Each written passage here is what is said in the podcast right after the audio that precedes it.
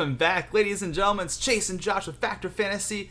That's Chase and I'm Josh, and we are here to give you part five of Harry Potter and the Half Blood Prince today. Very excited because we roll into some really heavy moments. The big climax happens this week, which you're going to hear today.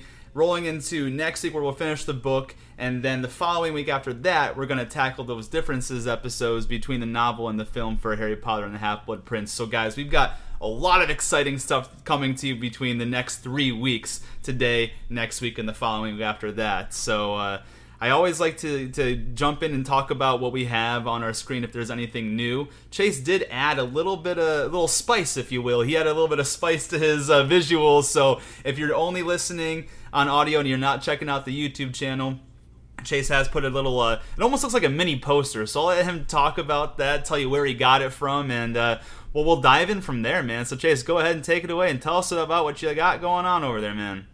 Yeah, man. I guess uh, a little bit of foreshadowing moment over here on the left for everyone that's listening on the on the podcast. I know you can't see the visuals, but basically what I have. So I got this months ago. Actually, I just never really showed it off. If you look really close on some of our older episodes for Half Blood Prince, you can kind of pick up on an Easter egg where it's barely in the back, but uh, it was really meant to be brought out front today. But what you see is just uh, the big astronomy tower with a big green light. And that's all I'll say about that, man. And uh, we finally got into the climax of this book. And I don't know about you, Jay Nelly, but it feels like we just flew through this thing for Half Blood Prince.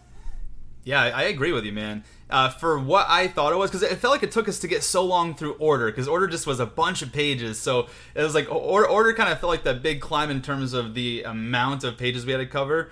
But there was still so much detail in Half Blood Prince, but it did seem as if we flew through it a little bit quicker. But when we kind of really break it down, there was what eight episodes in order, and only one less. It's going to be seven in total for Half Blood Prince between this week, next week, and the differences. So it's not like it was a big drop off. It just it did seem to go a little bit faster. Maybe because it was more along the tunes of what I like in a book in terms of more storyline, more detail versus you know kind of fluff until big moments. Which I don't think Order was totally that, but I just feel like Half Blood Prince captured my attention more, and I wanted to keep reading it a little bit more. So, yeah, I do agree that I feel like this one went by a little bit uh, quicker. I'm really excited to kind of see what what kind of challenge Deathly Hallows presents in a few weeks. That's going to be the real test, right? So, I don't know. What did yeah. you think about it? Yeah, no, it, uh, it's funny because I remember reading it more when I was a kid, and it wasn't as meaningful as it was now that I went back this time around, especially seeing from different character POVs and and that sort of thing. Point of views, if y'all don't know what that means, I'm sure everyone does. Anyways, but it's it just has like a whole different meaning when you read it when you're an adult. Like it's almost like I understand it differently now versus I felt like honestly like when I was a kid I was a lot like kind of the way Harry is in the book. Like he doesn't think things a lot straight through. He just goes for it, like goes with his gut uh, sometimes. And that was kind of like me. And now going back with this whole full circle moment, it gives you a whole different range of perspectives. And uh, man, it, now that we're approaching the climax here, and then it's wild to think, you know, we got two weeks left after this and then we're finally on the one everyone's talked about for an entire year that we've been on this arc. And uh, it's like we always say, like just enjoy the ride. Like that's the best part is the ride.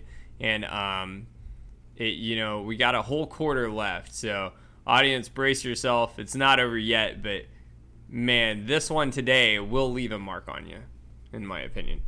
Agreed, man. And what, what's really cool is we decided to break this up a little bit differently than we normally do. We're only doing three chapters today. It's going to be chapter 25, The Seer Overheard, chapter 26, The Cave, and chapter 27, The Lightning Struck Tower.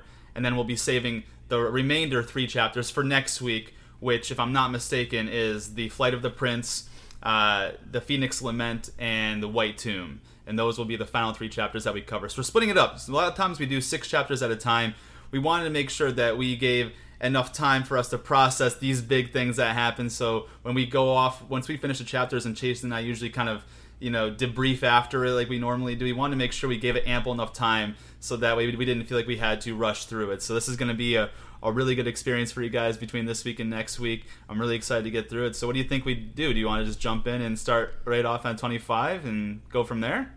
Let's do it, man. I'll let Jay Nelly kick us off, but this is going to be an awesome one. And uh, the once again, guys, the reason we want to do it this way too is you know, we don't want you guys getting hit with another five hour podcast. so y'all are troopers for making this far.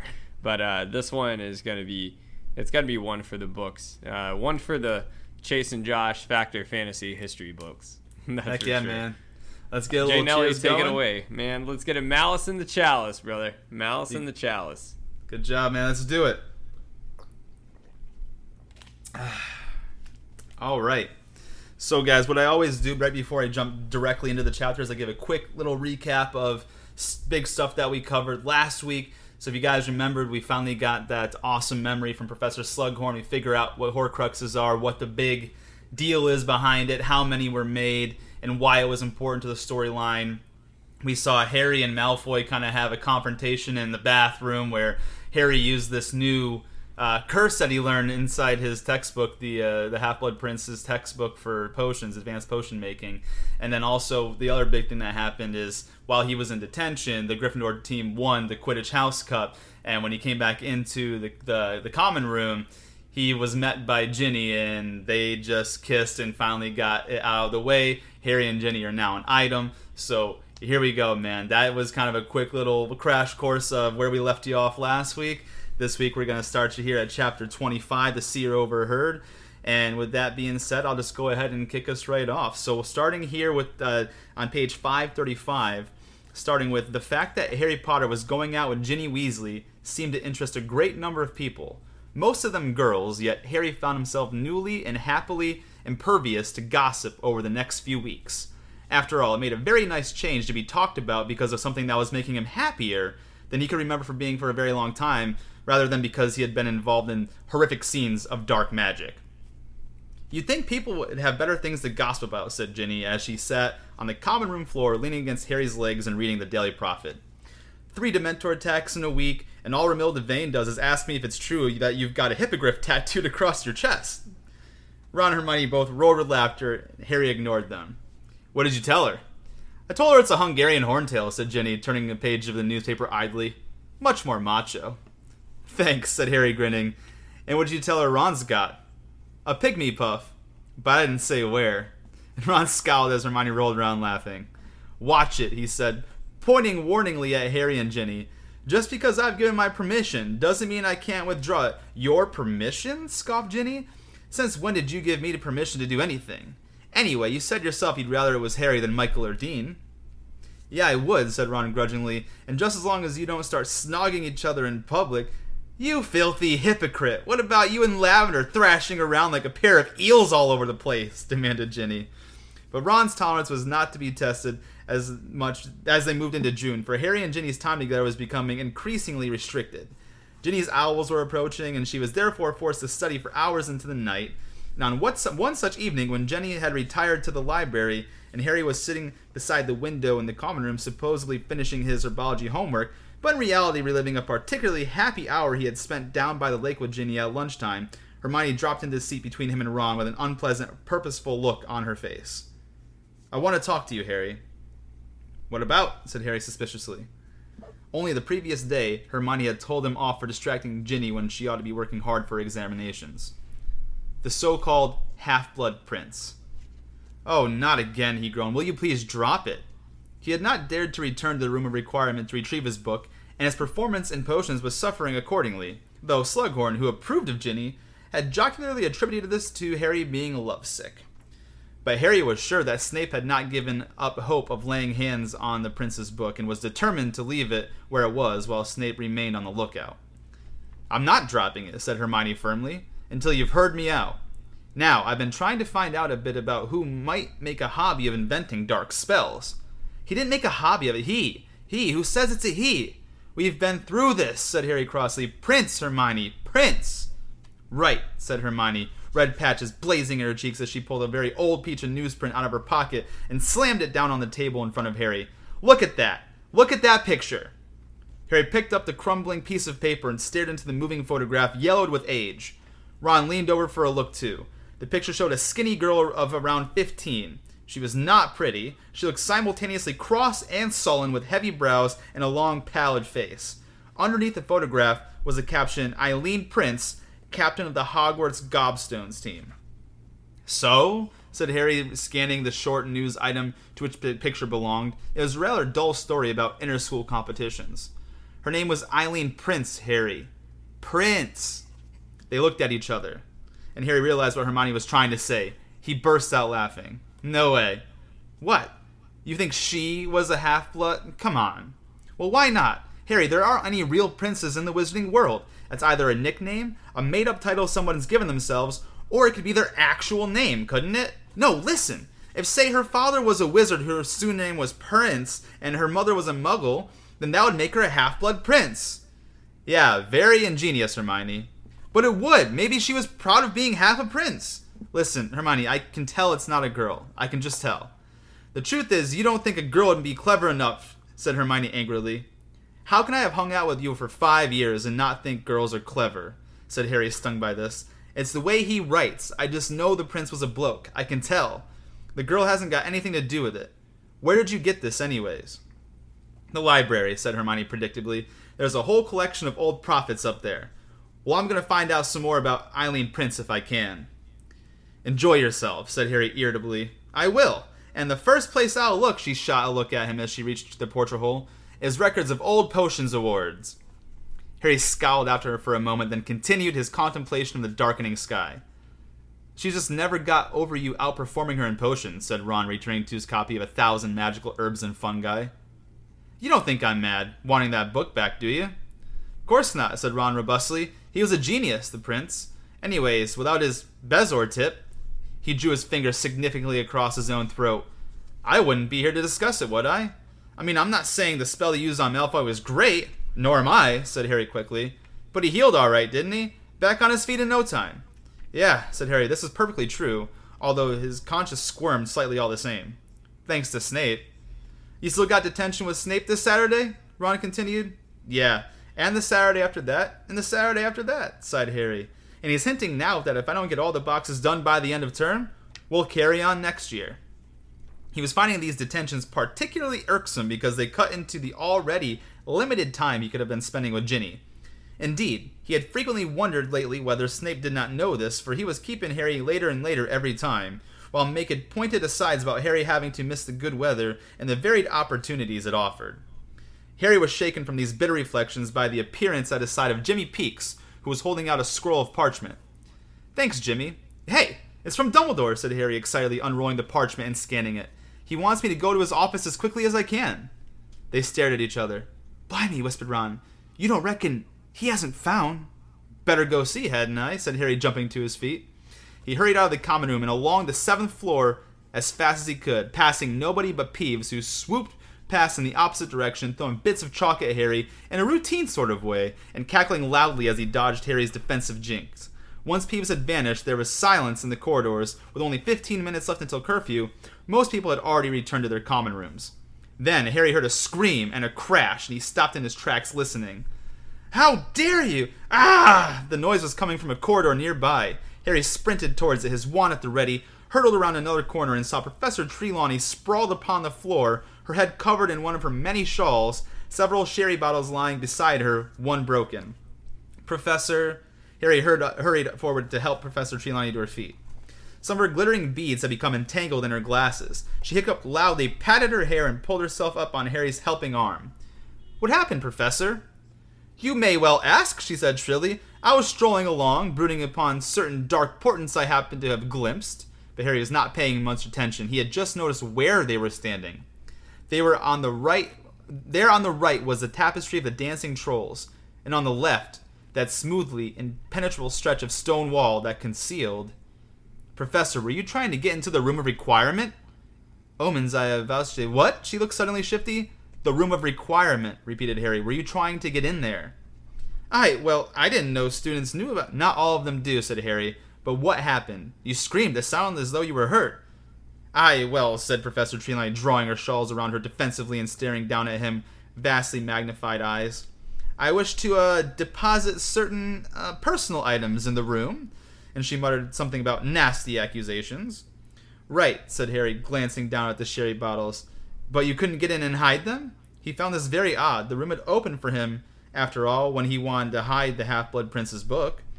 Oh, I got in all right, said Professor Trelawney, glaring at the wall. But somebody was already in there. Somebody in? Who? demanded Harry. Who was in there? I have no idea, said Professor Trelawney, looking slightly taken aback at the urgency in Harry's voice. I walked into the room. I heard a voice, which has never happened before in all my years of hiding, of using the room, I mean. A voice saying what? I don't know what it was saying, said Professor Trelawney. It was whooping. Whooping? Gleefully, she said, nodding. Harry stared at her. Was it male or female? I would hazard a guess at male, said Professor Trelawney. And it sounded happy? Very happy, said Professor Trelawney sniffily. As though it was celebrating? Most definitely. And then. And then I called out, Who was there? You couldn't have found out who it was without asking? Harry asked her, slightly frustrated. The inner eye, said Professor Trelawney with dignity, straightening her shawls and many strands of glittering beads, was fixed upon matters well outside the mundane realms of whooping voices.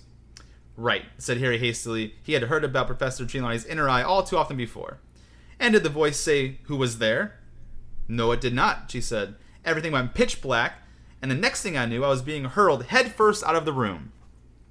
And you didn't see that coming? said Harry, unable to help himself.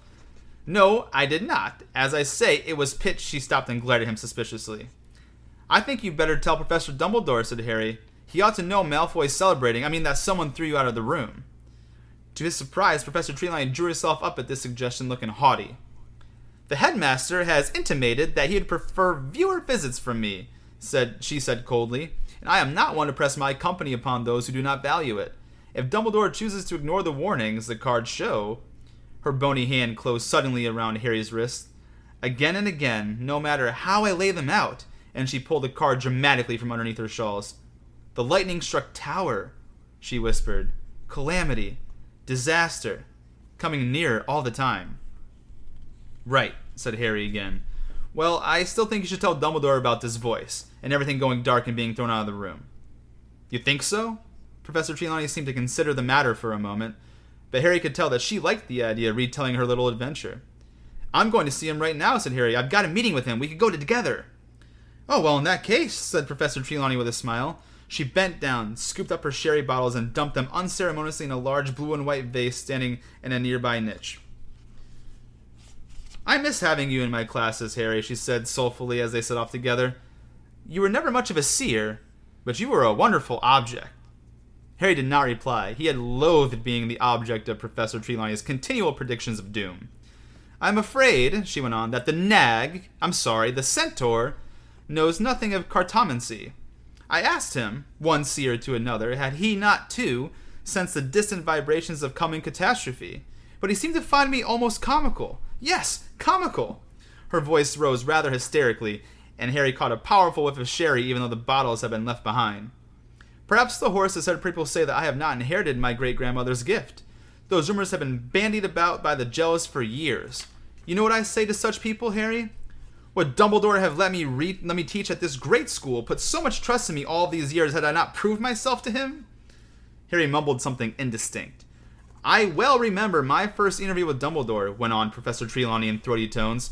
He was deeply impressed, of course, deeply impressed. I was staying at the Hogshead, which I do not advise, incidentally. Bedbugs, dear boy. But funds were low. Dumbledore did me the courtesy of calling upon me in my room. He questioned me. I must confess that at first I thought he seemed ill disposed towards divination. And I remember I was starting to feel a little odd. I had not eaten much that day, but then. And now Harry was paying attention properly for the first time, for he knew what had happened then. Professor Trelawney had made the prophecy that altered the course of his whole life, the prophecy about him and Voldemort. But then we were rudely interrupted by Severus Snape. What? Yes, there was a commotion outside the door and it flew open, and there was that rather uncouth barman standing with Snape, who was waffling about having come the wrong way up the stairs, although I'm afraid that I myself rather thought he had been apprehended eavesdropping on my interview with Dumbledore.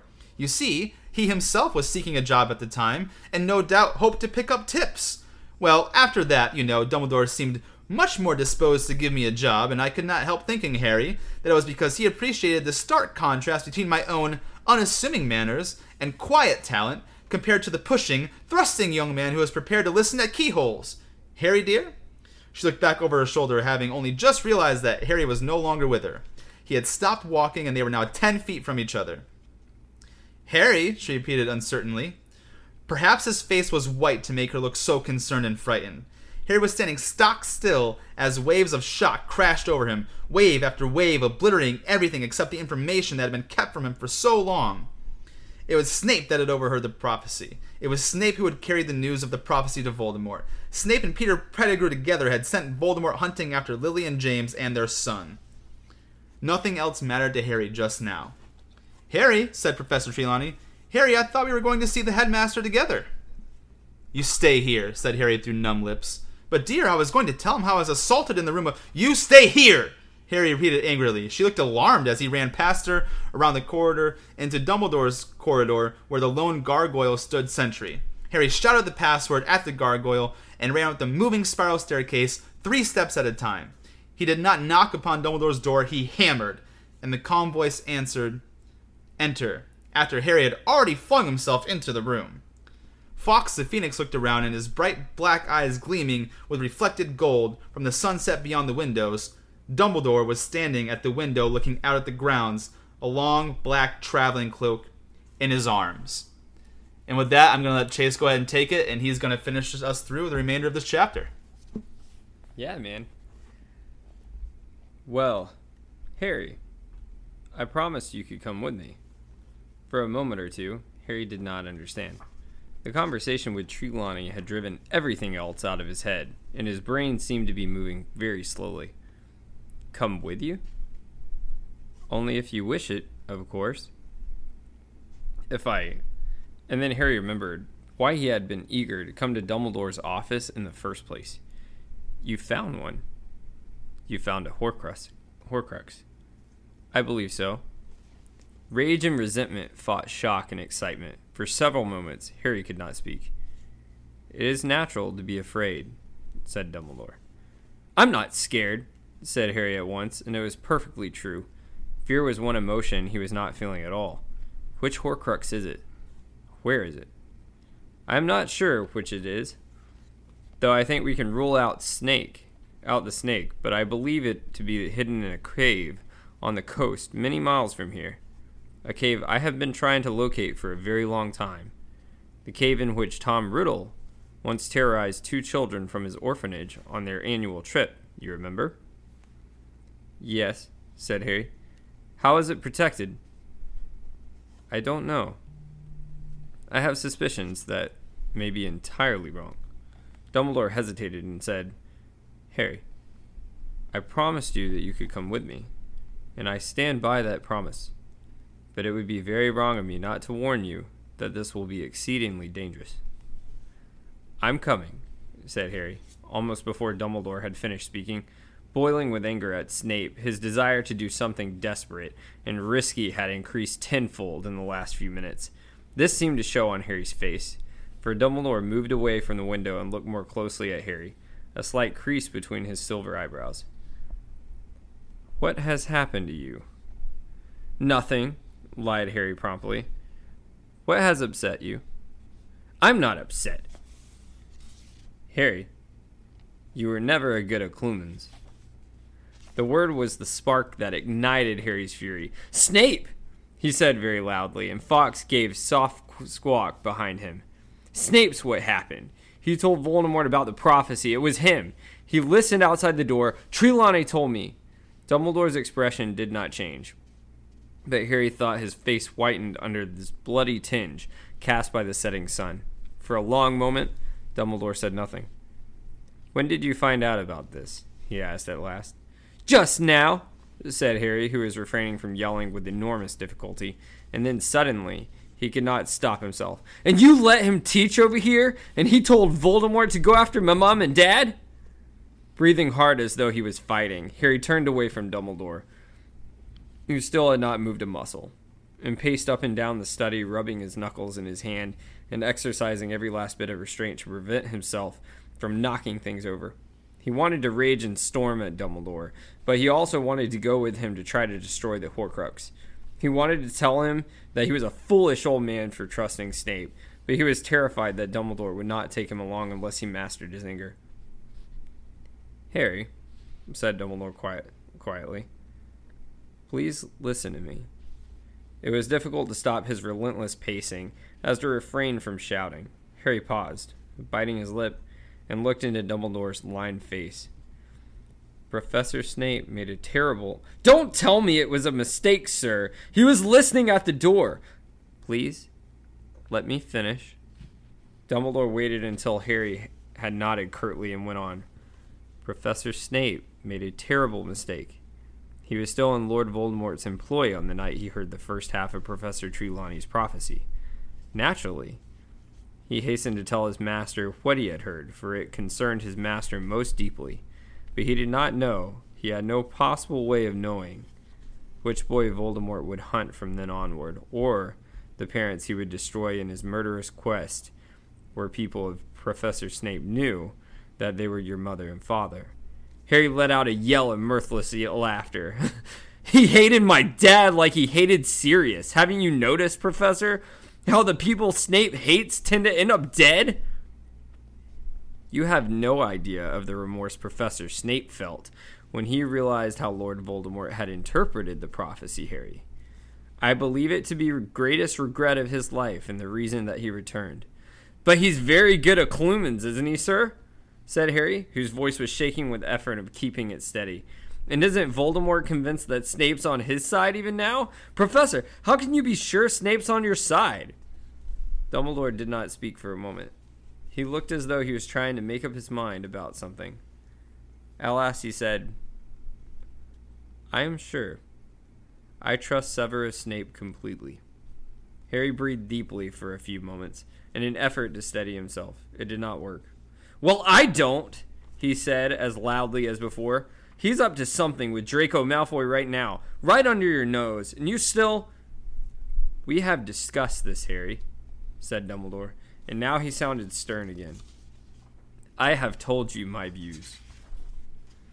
You're leaving the school tonight, and I'll bet you haven't even considered that Snape and Malfoy might decide to.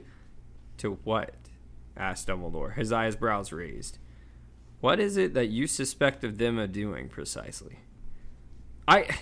They're up to something, said Harry, and his hands curled into fists, and he said it. Professor Trelawney was just in the room of requirement, trying to hide her sherry bottles. She heard Malfoy whooping, celebrating. He's trying to mend something dangerous in there, if you ask me. He's fixed it, and at last you're about to just walk out of school without enough, said Dumbledore. He said it quite calmly, and yet Harry fell silent at once. He knew that he had finally crossed some invisible line. Do you think that I have once left the school unprotected during my absences this year? I have not. Tonight, when I leave, there will again be additional protection in place. Please do not suggest that I do not take the safety of my students seriously, Harry. I didn't, mumbled Harry, a little abashed, but Dumbledore cut across him. I do not wish to discuss the matter any further. Harry bit back his retort, scared that he had gone too far, that he had ruined his chance of accompanying Dumbledore. But Dumbledore went on. Do you wish to come with me tonight? Yes, said Harry at once. Very well, then. Dumbledore drew himself up to full height. I take you with me on one condition that you obey any command I might give you at once and without question. Of course. Be sure to understand me, Harry. I mean that you must follow even such orders as to run, hide, or go back. Do I have your word? I. Yes, of course. If I tell you to hide, will you do so? Yes. If I tell you to flee, will you obey? Yes. If I tell you to leave me and save yourself, you will do as I tell you. I. Harry. They looked at each other for a moment. Yes, sir. Very good. Then I wish you to go fetch your invisibility cloak and meet me in the entrance hall in five minutes' time. Dumbledore turned back to look out the fiery window. The sun was now a ruby red glare along the horizon. Harry walked quickly from the office and down the spiral staircase. His mind was oddly clear all of a sudden. He knew what to do. Ron and Hermione were sitting together in the common room when he came back. What does he want? Hermione said at once. Harry, are you okay? She added anxiously. I'm fine, said Harry shortly, racing past them. He dashed up the stairs into his dormitory, where he flung open his trunk and pulled out the Marauder's map and a pair of balled up socks. Then he sped back down the stairs and into the common room, skidding to a halt where Ron and Hermione sat, looking stunned. I've got to be quick, Harry panted. Dumbledore thinks I'm getting my invisibility cloak. Listen. Quickly, he told them where he was going and why. He did not pause, either for Hermione's gasps of horror or for Ron's hasty questions. They could work out the finer details for themselves later. So you see what this means, Harry finished at a gallop. Dumbledore won't be here tonight, so Malfoy's going to have another clear shot at whatever he's up to. No, listen to me. He hissed angrily as both Ron and Hermione showed every sign of interrupting. I know it was Malfoy celebrating in the room of requirement. Here. He shoved the Marauder's map into Hermione's hand. You've got to watch him, and you've got to watch Snape too. Use anyone else who you can rustle up from the DA, Hermione. Those contact galleons will still work, right? Dumbledore says he's put an extra protection in the school, but if Snape's involved, he'll know what Dumbledore's protection is and how to avoid it. But he won't be su- expecting you lot to be on the watch, will he? Harry, Hermione began, her eyes huge with fear. I haven't got time to argue, said Harry curtly. Take this as well. He thrust the socks into Ron's hand. Thanks, said Ron. Uh, why do I need socks? You need what's wrapped in them. It's Felix Felicis. Share it between yourselves and Ginny, too. Say goodbye to her for me. I'd better go. Dumbledore's waiting. No, said Hermione, as Ron unwrapped the tiny little bottle of golden potion, looking awestruck. We don't want it. You take it. Who knows what you're going to be facing? I'll be fine. I'll be with Dumbledore, said Harry. I want to know you lot are okay. Don't look like that, Hermione. I'll see you later. And he was off, hurrying back through the portrait hole and toward the entrance hall. Dumbledore was waiting beside the oaken front doors. He turned as Harry came skidding out onto the topmost stone step, panting hard, a searing stitch in his side. I would like you to wear your cloak, please, said Dumbledore. He waited until Harry had thrown it on before saying, Very good.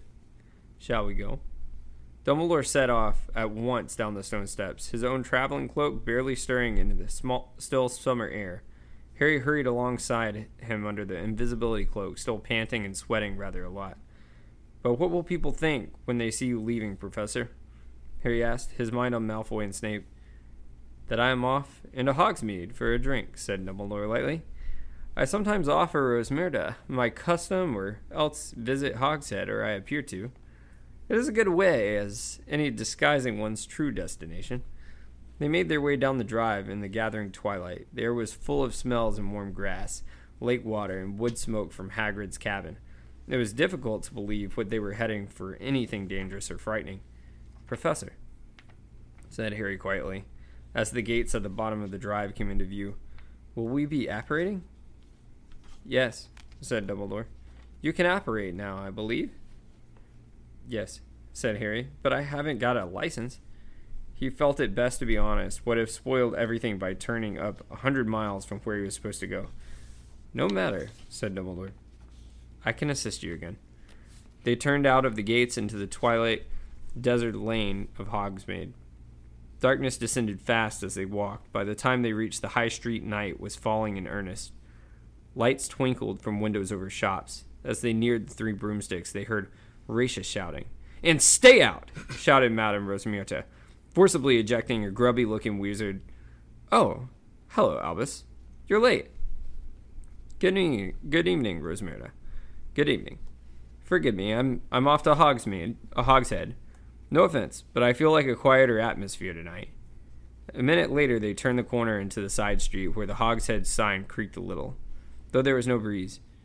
In contrast to the three broomsticks, the pub appeared to be completely empty. It was not necessary for me to, for us to enter, muttered Dumbledore, glancing around. As long as nobody sees us go. Now place your hand upon my arm, Harry. There is no need to grip too hard. I am merely guiding you. On the count of three. One, two, three. Harry turned at once. There was a horrible sensation that he had was being squeezed through a thick rubber tube. He could not draw breath. Every part of him was being compressed, almost past endurance. And then, just when he thought he must suffocate, the invisible band seemed to burst open, and he was standing in cool darkness, breathing in lungs full of fresh, salty air. So yeah, let's talk about that chapter for a bit, man. You find out uh, that's a lot of a lot of foreshadowing. Um, and stuff we'll definitely get into later. So I'll let you take it away with that because you you hit that on you know you tackled that nailed that right on the head as far as Trelawney and her vague prophecies. But this one's gonna play a major role later on, so I'll let you kind of uh, dive into that. What'd you pick up from this chapter, man? Yeah, for sure. Uh, before I just want everyone know at the top of that page there, the last one you just read through, at the three broomsticks, they heard raucous shouting, not racist shouting. So I just want to make sure people. no, I want to make uh, sure yeah, people sorry, didn't mess that up real Georgia. quick. that that is Yeah. raucous shouting. No one was shouting racist things in, in the Sorry, three broomsticks. I promise, guys. but That anyways, would be really bad. You got protests going on at Hogsmeade, man. Got Oh, some my goodness. problems, man. Yeah, sorry. That's my strange uh, Georgia accent, but now I'm in Florida, so like I really should be somewhere like in Idaho. So uh, yeah, I could spell that for you, but no, that was not racist shouting. There, there's no racism going on here at all. That's something else. But yeah, no, uh, raucous is how you say it, right? R A U C. raucous. Yeah, yeah, raucous. Raucous, is- yeah. But that's what I was attempting to say. But I no was- worries. I, I knew it was just like you read it fast and you glanced over quickly, but I was like, I want to make sure people know that that is what we were trying to say. So, anyways, no, Oh, the, ta- the the big takeaways I have from chapter twenty five, right? Uh, Harry and Ginny are officially boyfriend and girlfriend. Uh, things are still happening outside of Hogwarts, like we saw in the, the first page of the chapter. Three Dementor attacks in a week. You know, this is a bad thing here. You know that they've all fully left Azkaban and now they're attacking people in the streets, like under Voldemort's rule. Uh, Hermione tries to provide evidence that the Half Blood Prince was a girl by the name of Eileen Prince. That's going to come up big later on. Who Eileen Prince is. Uh, Professor Trelawney being thrown out of the room requirement, but not before hearing a gleeful whooping noise whoever was who from whoever was in there. So not only is that uh, foreshadowed in of itself. Remember, she was talking about the cards that she was pulling, and she even said the lightning struck tower, calamity. So all these things that we we always joke about it, and we've said it every single book up until this point. Professor Trelawney makes these really vague predictions, but like if you interpret it a certain way, they almost always still come true, even though she doesn't even mean for them to actually do it. Like as like it's it's very it's I don't it's so interesting how it was written there. Those are some small things that growing up reading it I didn't really pay attention to, and that's the beauty of rereading it as an adult. That you know, you just thought when I was a kid, I just thought Professor Trelawney was a complete kook, and I still think that for the majority of the part. But every time she says something, if you interpret what happens later on in a certain way, it could pretty much be what she had predicted, even though it was supposed to be her just being an idiot. So I th- thought that was wild with the her talking about that lightning struck tower of the cards that she pulled in her tarot cards or whatever she's doing with her divination class, right? doing the seances, man. Right? You, Then- you were never a good seer, Harry, but a great object. Great object, That's not Harry. creepy. If I don't know what creepy is, if I didn't know what creepy was, I would think that was it. That's a little strange. For sure. A odd. We also learned that Snape was a Death Eater that overheard the prophecy that Trelawney gave Dumbledore in Hogshead, so that's really important. That's going to come up later on. That's a big foreshadow. We learned a little bit more about that. A little bit, mostly next book. It does. I guess there is a, a part that makes something that comes up a little bit later next week, but I won't get too far into that. But uh, Dumbledore believes he found a Horcrux, which is a huge moment. We're about to go figure out what that does. Chase is going to take us through the next chapter uh, and talk about where this Horcrux is and and everything that goes into that. Uh, Harry is going to go with Dumbledore with fears that the school is going to be unprotected from Malfoy's plan, so he gives Ron and Hermione the Marauders Rep and the rest of the Felix Felicis potion instead of drinking it himself, as Hermione once suggested back then. So we're going to see the potential consequences of his actions. I think that's pretty cool to, to kind of notate and make sure I put that out there for people to think about. And then, uh, yeah, the Dumbledore and Harry meet in the entrance hall. They walk to Hogsmeade and apparate to the location Dumbledore believes the Horcrux is at. I just think it was really funny when he tells Dumbledore honesty is the best policy, and he's like, "Yeah, I haven't got an apparating license, but then we're gonna see what happens like at the end of this next chapter." But anyways, uh, with that, I'll let you go ahead and give your takeaways, and I'll let you jump into the next chapter. Yeah, I mean, of course, uh, Trelawney, that's a major takeaway there. Um, another piece of the takeaway I had, it kind of takes you back, like when you're a kid, you feel like um, almost if you're looking at something from the outside, you feel like you solved the problem, right? You feel like you solved the issue. And Harry's just like busting his ass in there, not wanting to listen to anyone again. You think he would have matured up by now, back from when you know, he was throwing things in Dumbledore's office, and he still hasn't really learned.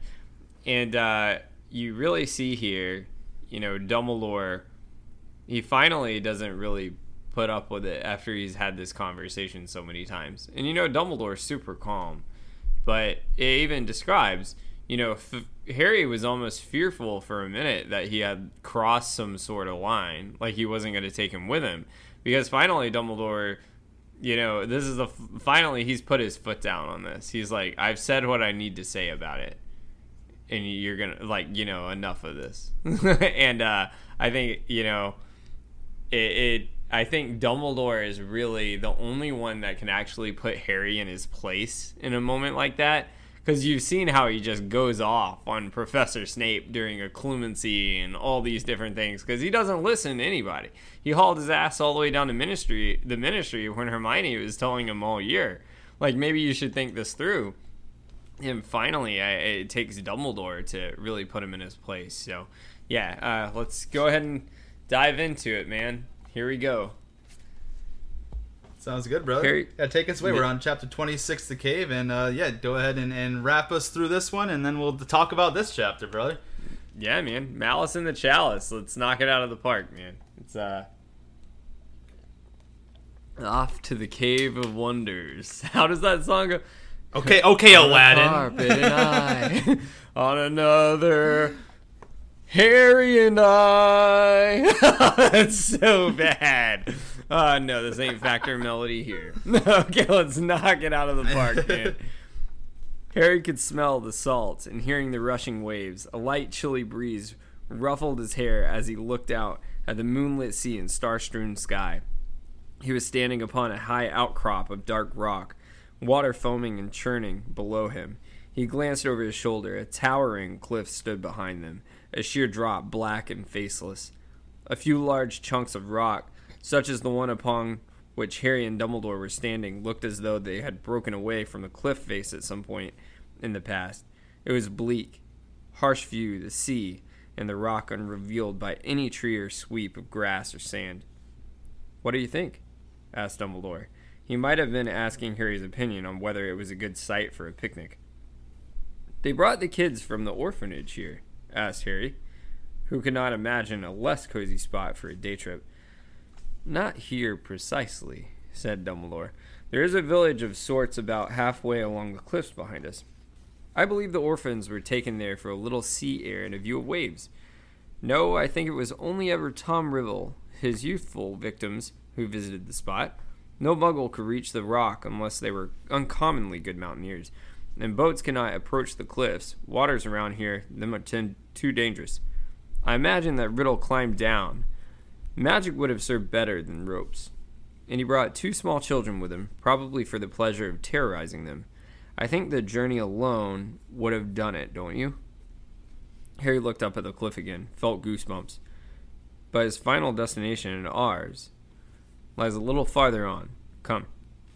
Dumbledore beckoned Harry to the very edge of the rock, where a series of jagged niches uh, made footholes leading down to the boulders that lay half submerged in the water and closer to the cliff. It was a treacherous descent, and Dumbledore, hampered slightly by his withered hand, moved slowly. The lower rocks were slippery with seawater. Harry could feel flecks of cold salt spray hitting his face. Lumos, said Dumbledore, as he reached the boulder closest to the cliff face.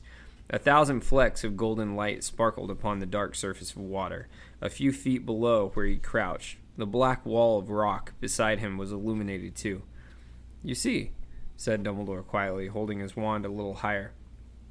Harry saw a fissure in the cliff, into which dark water was swirling. You will not object to getting a little wet? No, said Harry. Then take off your invisibility cloak. There is no need for it now. And let us take the plunge. And with the sudden agility of a much younger man, Dumbledore slid from the boulder, landed in the sea, and began to swim, with a perfect breaststroke, toward the dark slit in the rock face. His, his lit wand held in his teeth, Harry pulled off his cloak and stuffed it into his pocket and followed. The water was icy. Harry's waterlogged clothes billowed around him and weighed him down. Taking deep breaths that filled his nostrils with the tang of salt and seaweed, he struck out for the shimmering, shrinking light, now moving deeper into the cliff. The fissure soon opened into a dark tunnel that Harry could tell would be filling water at high tide.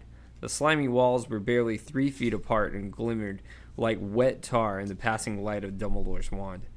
A little way in, the passageway curved to the left, and Harry saw that it extended far into the cliff. He continued to swim in Dumbledore's wake, the tips of his benumbed fingers brushing the rough, wet rock. Then he saw Dumbledore rising out of the water ahead, his silver hair and dark robes gleaming.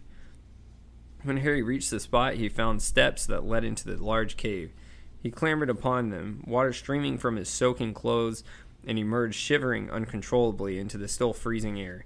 Dumbledore was standing in the middle of the cave, his wand held high as he turned slowly on the spot, examining the walls and ceiling. Yes, this is the place, said Dumbledore. How can you tell? Harry spoke in a whisper. It has known magic, said Dumbledore simply. Harry could not tell whether the shivers he was experiencing were due to his fine deep coldness, or to the same awareness of the enchantment he watched Dumbledore continue to revolve on the spot, evidently concentrating on these things Harry could not see. This is merely the antechamber, the entrance hall, said Dumbledore after a moment or two. We need to penetrate the inner place. Now, if it is Lord Voldemort's obstacles that stand in our way, rather than those nature made, Dumbledore approached the wall of the cave and caressed it with his blackened fingertips, murmuring words in a strange tongue that Harry did not understand. Twice Dumbledore walked right around the cave, touching as much of the rough rock as he could, occasionally pausing, running his fingers backward and forward over a particular spot, until he finally stopped, his hand pressed flat against the wall. Here, he said. We go through here. The entrance is concealed. Harry did not ask how Dumbledore knew. He had never seen a wizard work things out like this, simply by looking and touching, but Harry had long since learned that bangs and smoke were more often the marks of ineptitude than expertise. Dumbledore stepped back from the cave wall and pointed his wand at the rock. For a moment, an arched outline appeared there, blazing white, as though there were a powerful light behind the crack. You've done it, said Harry through chattering teeth. But before the words had left his lips, the outline had gone, leaving the rock as bare and solid as ever. Dumbledore looked around. Harry, I'm so sorry, I forgot, he said. He now pointed his wand at Harry, and at once Harry's clothes were as warm and dry as if they had been hanging in front of the blazing fire. Thank you, said Harry gratefully, but Dumbledore had already turned his attention back to the solid cave wall. He did not try any more magic, but simply stood there, staring at it intently, as though something extremely interesting was written on it. Harry stayed quite still. He did not want to break Dumbledore's concentration. Then, after two solid minutes, Dumbledore said quietly, Oh, surely not. So crude. What is it, Professor? I rather think, said Dumbledore, putting his uninjured hand inside his robes and drawing out a short silver knife of the kind Harry used to chop potion ingredients, that we are required to make payment to pass. Payment? said Harry. You've got to give the door something? Yes, said Dumbledore. Blood, if I'm not much mistaken. Blood? I said it was crude, said Dumbledore, who sounded disdainful, even disappointed, as though Voldemort had fallen short of the standards Dumbledore expected. The idea, as I'm sure you will have gathered, is that your enemy must weaken him or herself to enter. Once again, Lord Voldemort fails to grasp that there are much more terrible things than physical injury. Yeah, but still, if you can't avoid it, said Harry, who had experienced enough pain not to be keen for more. Sometimes, however, it's unavoidable, said Dumbledore. shaking back the sleeve of his robes and exposing the forearm of his injured hand. Professor, protested Harry, hurrying forward as Dumbledore raised his knife. I'll do it. I'm. He did not know what he was going to say. Younger, fitter. But Dumbledore merely smiled. There was a flash of silver and a spurt of scarlet. The rock face was peppered with dark, glistening drops. You are very kind, Harry, said Dumbledore, now passing the tip of his wand over the deep cut he had made in his own arm so that it healed instantly, just as Snape had healed Malfoy's wounds. But your blood is worth more than mine. Ah. That seems to have done the trick, doesn't it? The blazing silver outline of an arch had appeared in the wall once more. This time it did not fade away. The blood splattered rock within it simply vanished, leaving an opening into what seemed total darkness. After me, I think, said Dumbledore, and he walked through the archway with Harry on his heels, lightning, lighting his own wand hastily as he went. An eerie sight met their eyes. They were standing on the edge of a great black lake, so vast that Harry could not make out the distant banks, and a cavern so high that the ceiling too was out of sight. A misty greenish light shone far away, in what looked like the middle of the lake, it was reflected in completely still water below. The greenish glow and light from two wands were the only things that broke the otherwise velvety blackness. Through their rays did not penetrate as far as Harry would have expected. The darkness was somehow denser than normal darkness. Let us walk, said Dumbledore quietly. Be very careful not to step into the water. Stay close to me. He set off around the edge of the lake. Harry followed close behind him. Their footsteps made echoing, slapping sounds on the narrow rim of the rock that surrounded the water. On and on they walked, but the view did not weary. On one side of them, the rough cavern wall, on the other, the boundless expanse of smooth, glassy blackness, in the very middle of which was mysterious greenish, greenish glow. Harry found the place in the silence oppressive, unnerving. Professor, he said finally, do you think the Horcrux is here? Oh, yes, said Dumbledore. Yes, I'm sure it is. The question is, how do we get to it? We couldn't. We couldn't just try a summoning charm. Harry said. Sure, that is the stupidest suggestion, but he was much keener than he was prepared to admit on getting out of this place as soon as possible. Certainly we could, said Dumbledore stopping so suddenly that Harry almost walked into him. Why don't you do it? Me? Oh, okay. Harry had not expected this, but he cleared his throat and loudly wand aloft. Accio Horcrux! With a noise like an explosion, something very large and pale erupted out of the dark water some twenty feet away. Before Harry could see what it was, it had vanished again, with a crashing splash that made a great deep ripples on the mirrored surface. Harry leapt backwards in shock and hit the wall. His heart was still thundering as he turned to Dumbledore. What was that? Something, I think, that is ready to respond should we attempt to seize the Horcrux. Harry looked back at the water. The surface of the lake was once more shining black glass. The ripples had vanished unnaturally fast. Harry's heart, however, was still pounding. Do you think that that would happen, sir? I think something would happen if we made an obvious attempt to get our hands on the Horcrux. That was a very good idea, Harry. Much the simplest way of finding out what we're facing. But we don't know what that thing was, said Harry, looking at the sinisterly smoothing water, smooth water. What the things are, you mean, said Dumbledore. I doubt very much that there is only one of them. Shall we walk on? Professor. Yes, Harry. Do you think we're going to have to go into the lake? into it? Only if we are very unfortunate. You don't think that Horcrux is at the bottom? Oh, no. I think the Horcrux is in the middle. And Dumbledore pointed toward the misty green light in the center of the lake. So we're going to have to cross that lake to get to it? Yes, I think so. Harry did not say anything.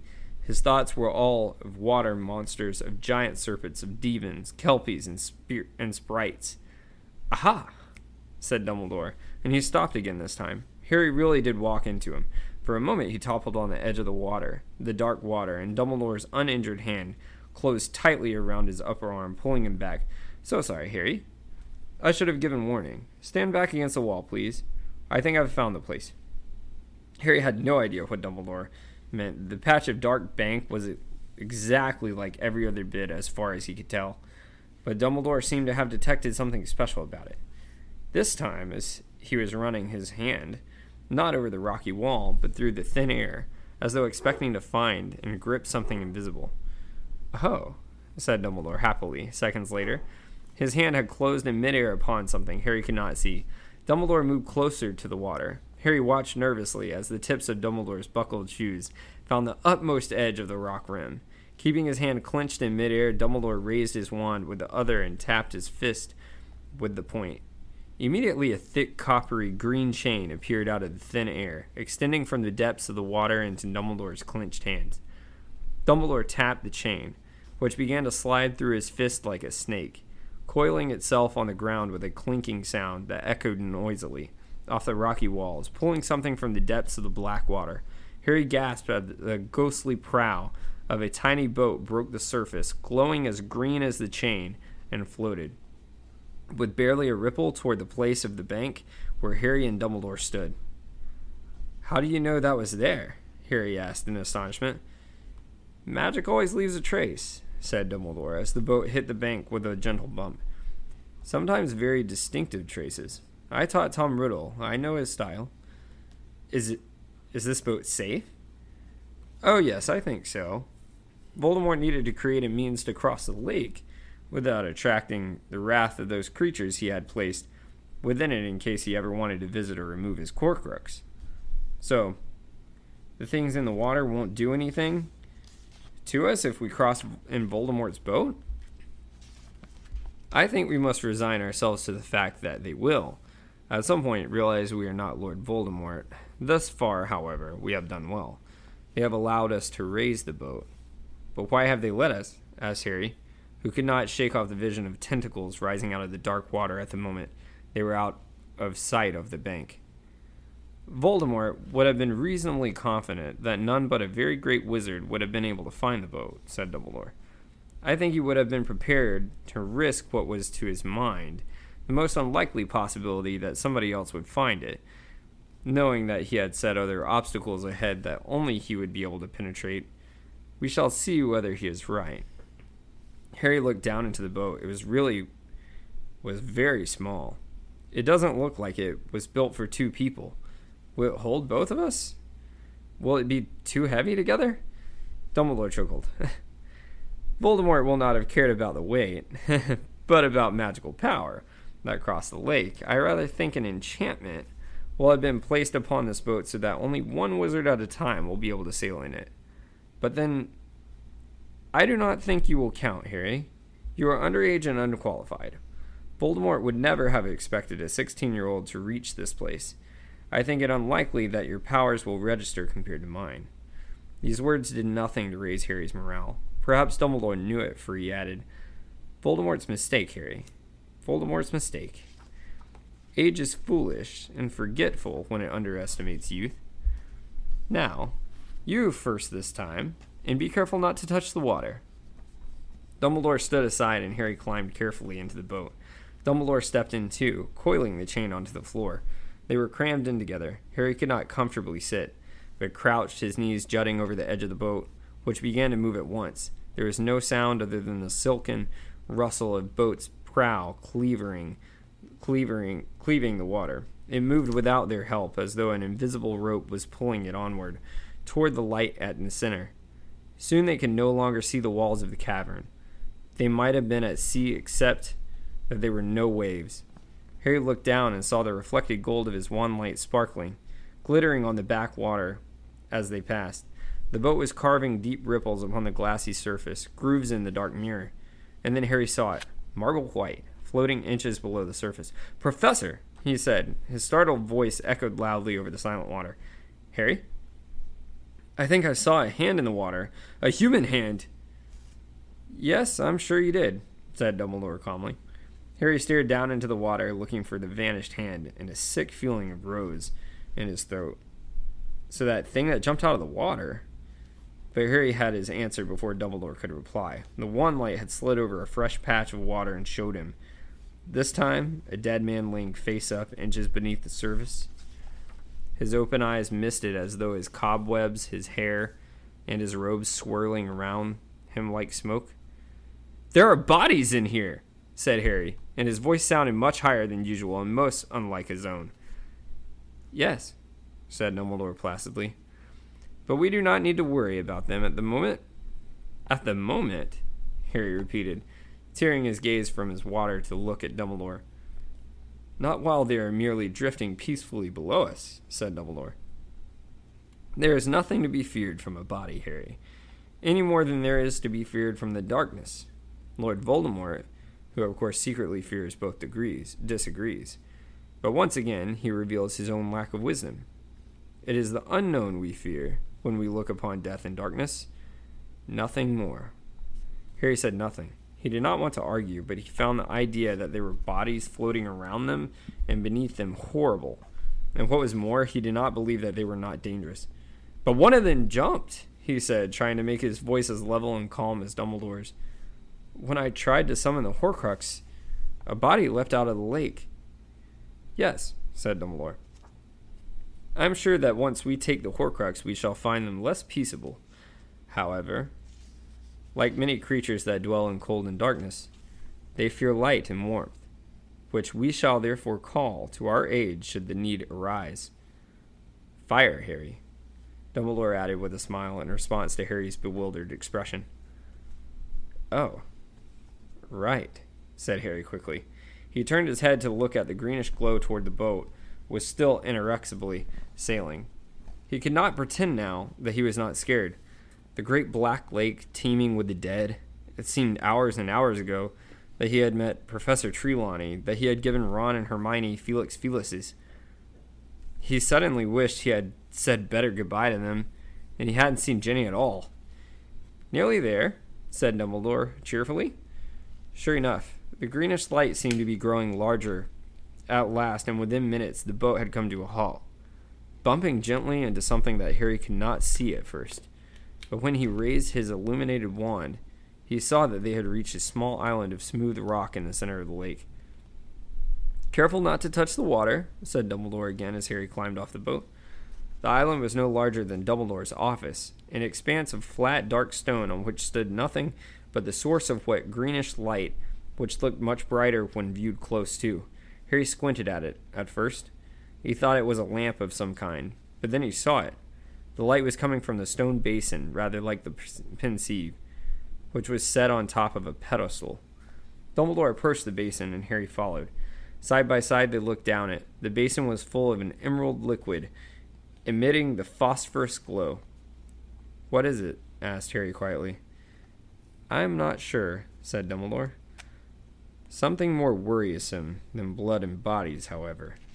Dumbledore pushed back the sleeve of the robe over the black hand and stretched out the tips of his burned fingers towards the surface of the potion. Sir, do not touch! I cannot touch, said Dumbledore, smiling faintly. See, I cannot approach any nearer than this. You try. Staring, Harry put his hand into the basin and attempted to touch the potion. He met an invisible barrier that prevented him coming within an inch of it. No matter how hard he pushed, his fingers encountered nothing but what seemed to be solid and inflexible air. Out of the way, please, Harry, said Dumbledore. He raised his wand and made complicated movements over the surface of the potion, murmuring soundlessly. Nothing happened, except perhaps the potion glowed a little brighter. Harry remained silent while Dumbledore worked, but after a while, Dumbledore withdrew his wand and Harry felt it was safe to talk again. You think the Horcrux is in there, sir? Oh, yes.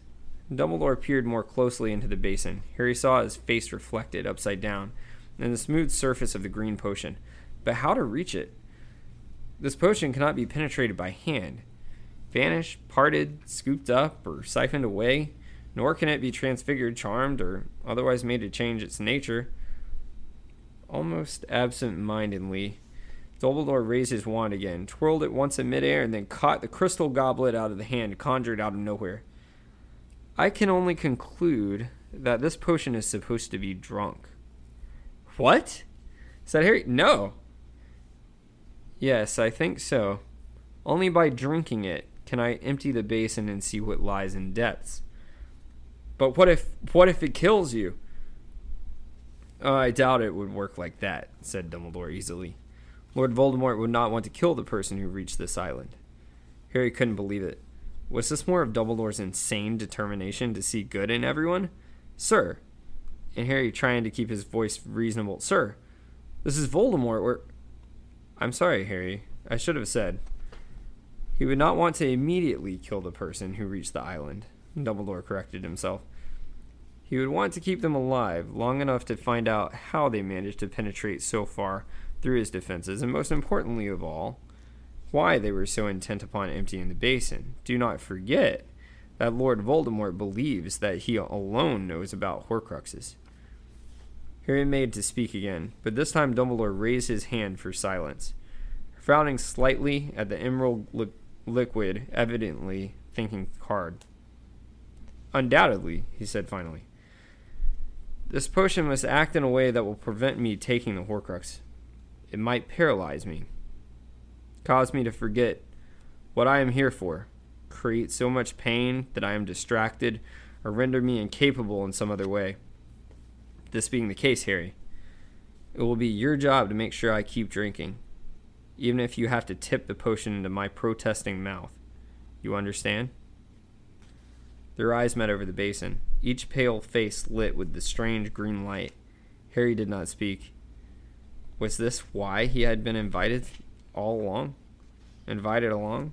So that he could be he could force feed Dumbledore a potion that might cause him in unendurable pain? You remember, said Dumbledore, the condition on which I brought you with me. Harry hesitated, looking into the blue eyes that had turned green in the reflected light of the basin. But what if. You swore, did you not, to follow any command I gave you?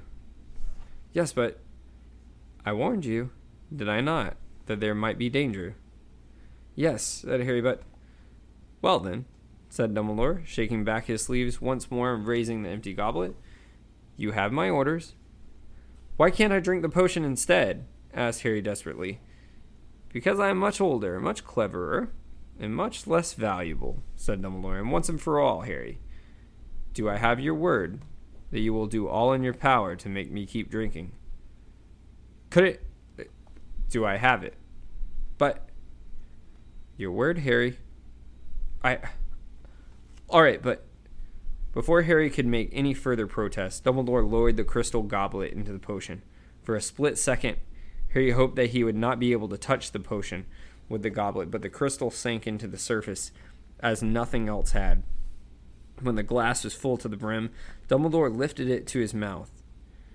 Your good health, Harry. And he drained the goblet. Harry watched, terrified. His hand gripped the rim of the basin so hard that his fingertips were numb. Professor, he said anxiously, as Dumbledore lowered the empty glass, how do you feel? Dumbledore shook his head. His eyes closed. Harry wondered whether he was in pain. Dumbledore plunged the glass blindly back into the basin, refilled it, and drank it once more.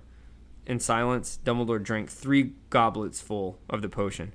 Then, halfway through the fourth goblet, he staggered and fell forward against the basin. His eyes were still closed, his breathing heavy. Professor Dumbledore, said Harry, his voice strained. Can you hear me? Dumbledore did not answer. His face was twitching as though he was deeply asleep, but dreaming a horrible dream. His grip on the goblet was slackening. The potion was about to spill from it. Harry reached forward and grasped the crystal cup, holding it steady. Professor, can you hear me? He repeated loudly, his voice echoing around the cavern. Dumbledore panted, and then spoke in a voice Harry did not recognize, for he had never heard Dumbledore frightened like this. I don't want. Don't make me. Harry stared into the whitened face, for he knew so well the crooked nose and the half moon spectacles, and did not know what to do. I don't like. want to stop, moaned Dumbledore. You. You can't stop, Professor, said Harry. You got to keep drinking, remember? You told me you have to keep drinking. Here. Hating himself, repulsed by what he was doing, Harry forced the goblet back towards Dumbledore's mouth and tipped it so that Dumbledore drank the remainder of the potion inside. No, he groaned as Harry lowered the goblet back into the basin and refilled it for him. I don't want to.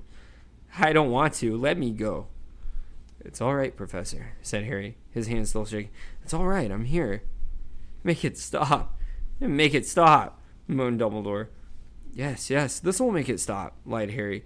He tipped the contents of the goblet into Dumbledore's mouth, open mouth. Dumbledore screamed. The noise echoed all around the vast chamber across the dead black water. No! No! No! I can't! I can't! Don't make me! Don't want to! It's all right, Professor. It's all right, said Harry loudly, his hands shaking so badly he could hardly scoop up the sixth goblet full of potion. The basin was now half empty. Nothing's happening to you. You're safe. It isn't real, I swear. It isn't real. Take this now. Take this. And obediently, Dumbledore drank as though it was an antidote Harry offered him. But upon draining the goblet, he sank to his knees, shaking uncontrollably. It's all my fault. It's all my fault, he sobbed. Please make it stop. I know I did wrong. Oh, please make it stop. I'll never, I'll never, never again.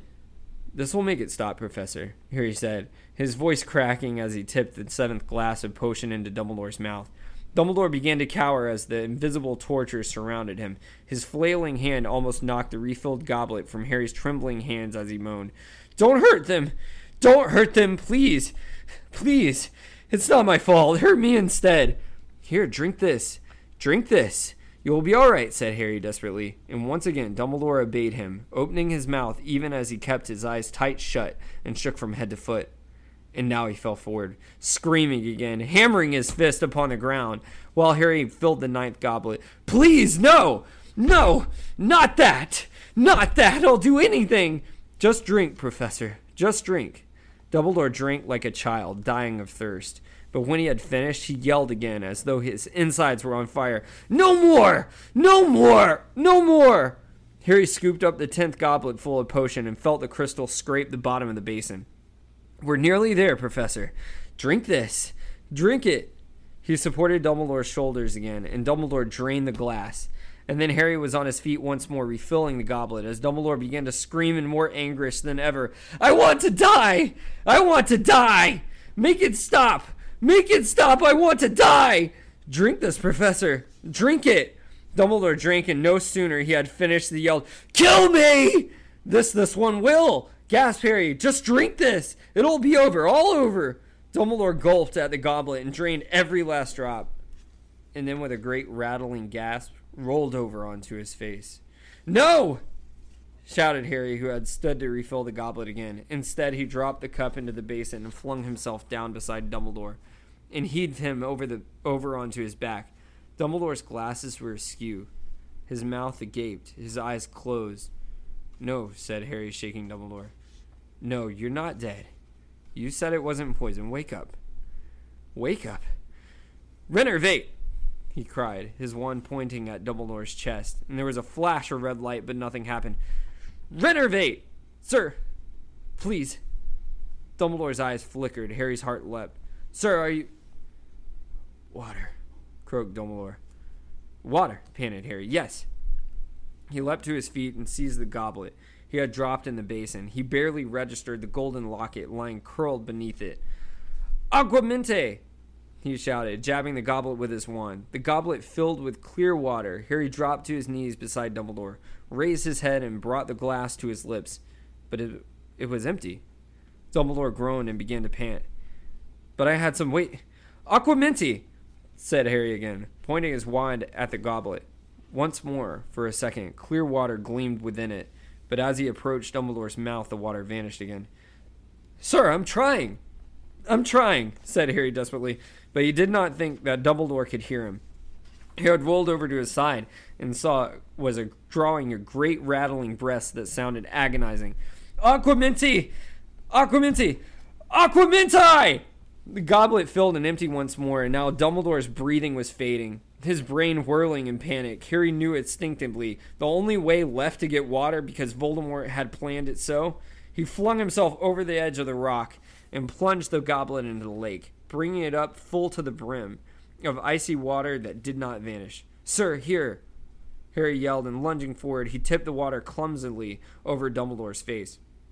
It was the best he could do, for the icy feeling on his arm not holding the cup was not lingering chill of, of the water. A slimy white hand had gripped his wrist, and the creature to whom it belonged was pulling him slowly backward across the rock.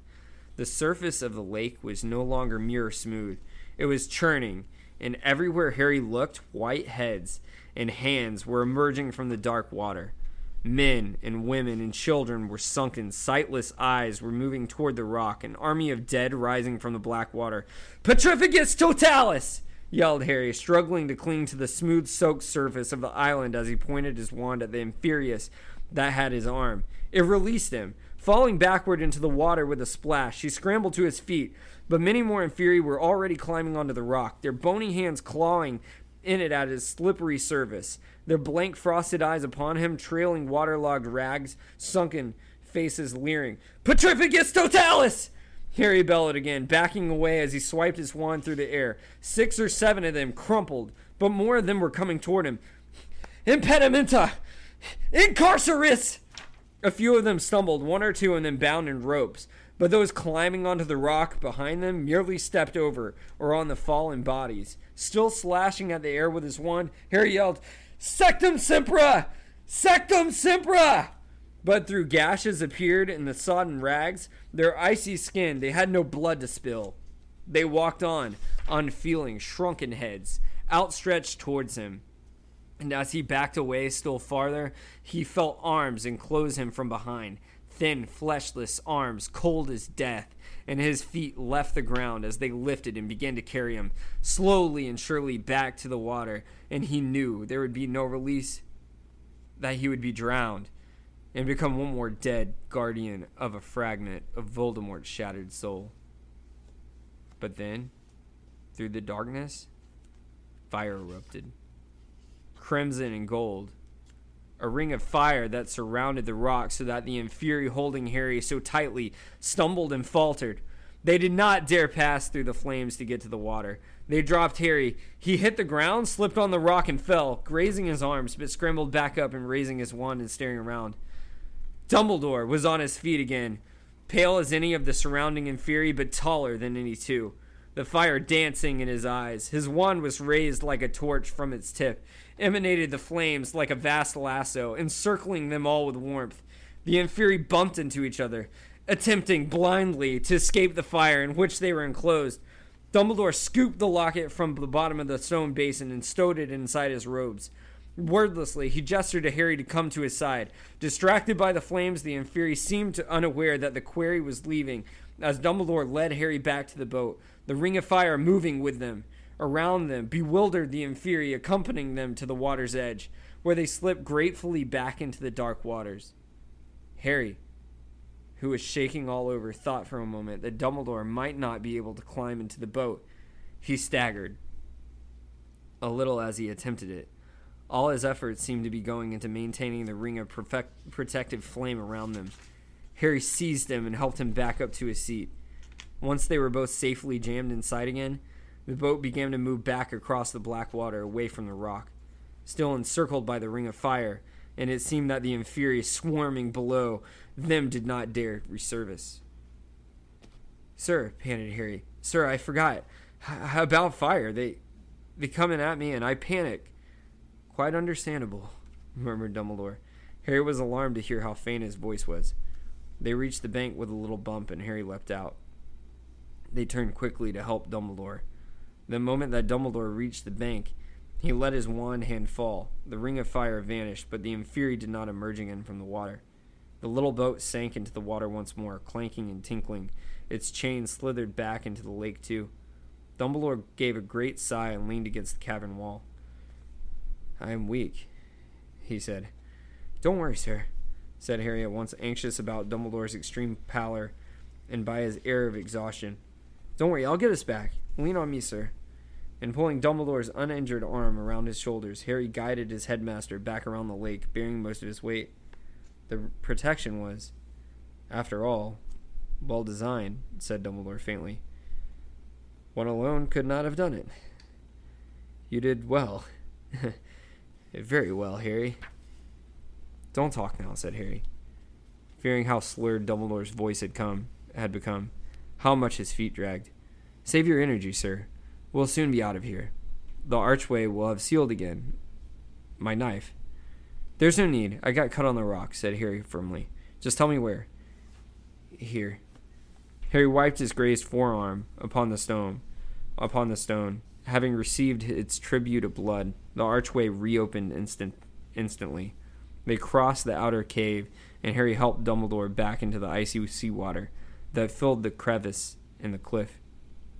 It's going to be all right, sir, Harry said over and over again, more worried about Dumbledore's silence than he had been by his weakened voice. We're nearly there. We're nearly there. I can apparate us both back. Don't worry. I'm not worried, Harry, said Dumbledore, his voice a little stronger despite the freezing water. I am with you. What an awesome uh, talk about we're getting to that peak moment, man. And um, going back to your point uh, on this, I think this is that even more than you know my favorite book, Order of the Phoenix, and we saw how much you know that big fight took out of Dumbledore. When now um, he's basically fighting a whole army of these things, and he he just you know they say Firestorm, the spell that he casted, is one of the most heavy on a wizard, and given Dumbledore's age, we're seeing the toll this just took on him. After, on top of that, he just had to drain probably one of the worst potions in the entire wizarding world that any normal man would have killed. Um, so like the things he's even had to go through just at his age are even amazing that he's been able to stand it through. Um, but we, you know, through this chapter, it's uh, really diving back into it, it's a lot of full circle moments here. Uh, you're going back to where Tom Riddle first started, you know, Voldemort started his whole rise to power here when he started, you know, taking the kids from the orphanage into the cave here where all this was kind of starting. Um, and then on top of that, like, what an amazing moment. Like, this whole time, we don't really think about it too much from the beginning about them and their apparition classes. And even going right to the start of this, you know, right before, at the start of this mm, chapter before, right? Where he was like, I don't have my apparition license. Well, it's almost like the whole time Dumbledore was waiting on Harry to have confidence himself to do it. And then this whole time where you've been hearing about apparition and apparition tests, it all comes full circle to where it matters most at this one moment. Um, so those were some of the biggest things that I got from this chapter here. What about you, Jay Nelly? well, the first thing that I want to like talk, touch on is that the drink wouldn't have killed anyone else. The whole point is that even Dumbledore said like this isn't meant to kill. He would want to Voldemort would want to question the person who got to this point. So I don't think the drink would have killed anybody else. But it is still remarkable what Dumbledore was able to do yeah. after weakening himself to that point. Uh, so and that's funny because kind of both of our interesting facts that we come up with for this episode are very very similarly entwined. So when you were talking about the fire with the inferi there, mine has to do with this actual drink, the drink of despair uh, which we'll get into in a little bit. But my biggest takeaways are uh, again some of the full circle moments, right? Uh, when, when they took uh, Amy Amy Benson and Dennis Bishop back from the orphanage, where you get into the spot where Tom Riddle kind of started it all. Uh, he kind of is up to his old tricks, like trying to weaken the person by like needing a blood sacrifice to get through the archway door. You know, going across the lake, making the person weaken themselves by taking the drink. I have got questions about that. Like, I'm not going to straight out say that there were plot holes that I can feel confident about saying that they are. But I've got a couple of things I'll talk about with like two or three things that are just happening in that chapter alone uh, when it gets to that time. So I mean, the biggest thing that I took away is that uh, they the they did a lot. And we find out later, not this week, next week, they did a lot for uh, a payoff that they weren't expecting. I'll say that because and even part of me really wonders, what if it was Harry that took the drink? Like, I don't think Dumbledore would let him do so, but like, part of me wonders maybe they would have been better off maybe if they had had Harry take this drink instead of yeah. Dumbledore. I don't know. That's just kind of getting nitty gritty with it, but definitely some things that I have. Uh, also, it, it's also a foreshadow too of Dumbledore being in anguish and saying these things. It's not their fault. Don't hurt them. Hurt me instead. Like that's some stuff that's going to come up huge next book when we learn about Dumbledore's past. Uh, that kind of has been kept secret up until this time. You know, from from Dumbledore, he's kind of up until this point had this aura of mystique, like this untouchable wizard who just kind of knows all and is all, almost not not all powerful, but like people respect him as the greatest wizard of the age for sure, if not all time.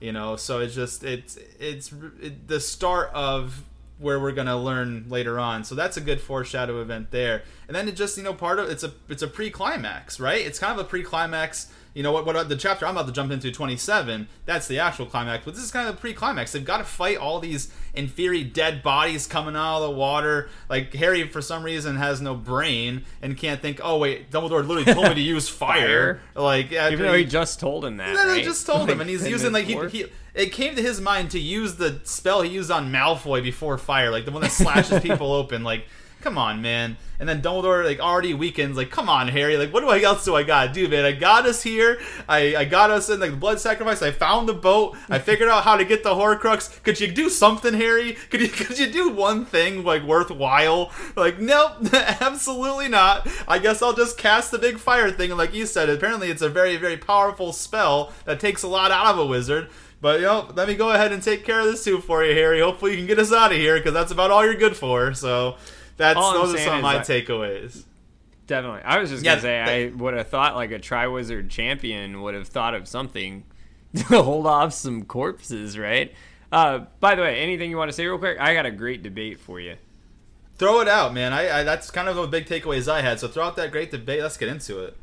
Yeah, man, with the gods of the underworld, with the Cave of Wonders. So yeah, Arabian Nights. Oh yeah, and Fury for days. Anyways, so this goes back to kind of where we were talking, uh, actually a little bit, even in this chapter.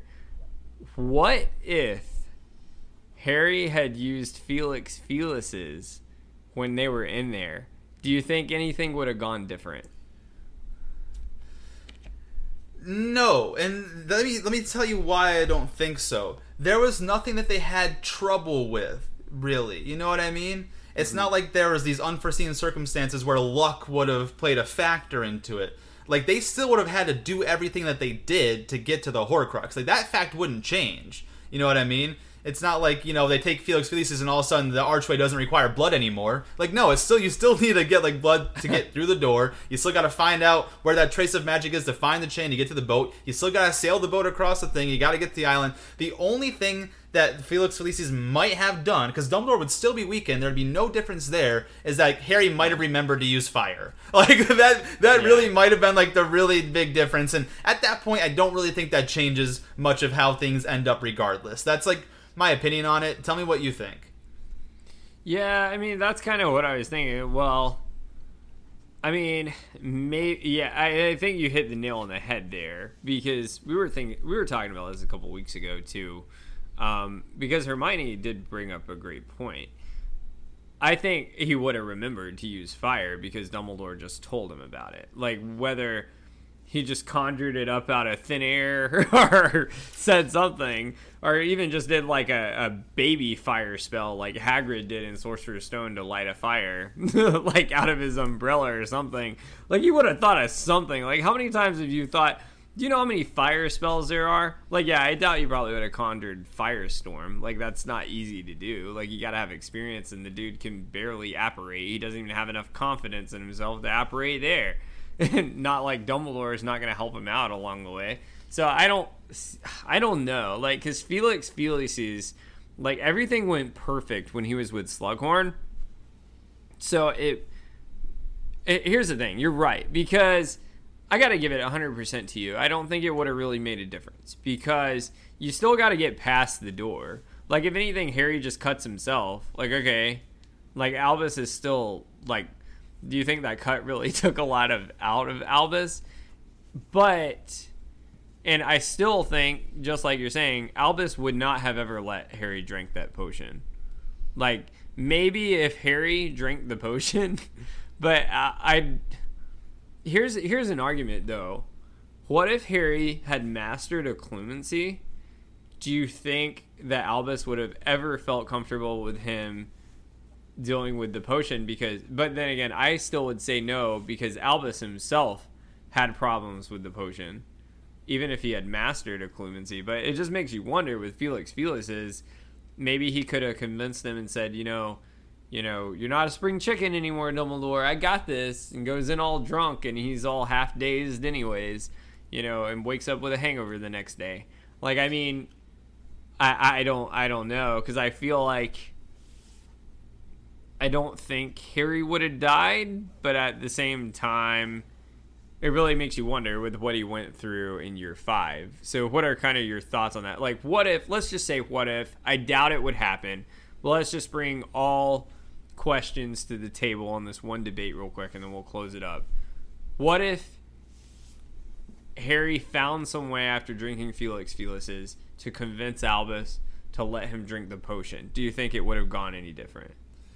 That's the only thing that probably would have made that part go any different. But then we have the flip side of what happens back at Hogwarts. Because remember, I don't want to get ahead or ruin anything.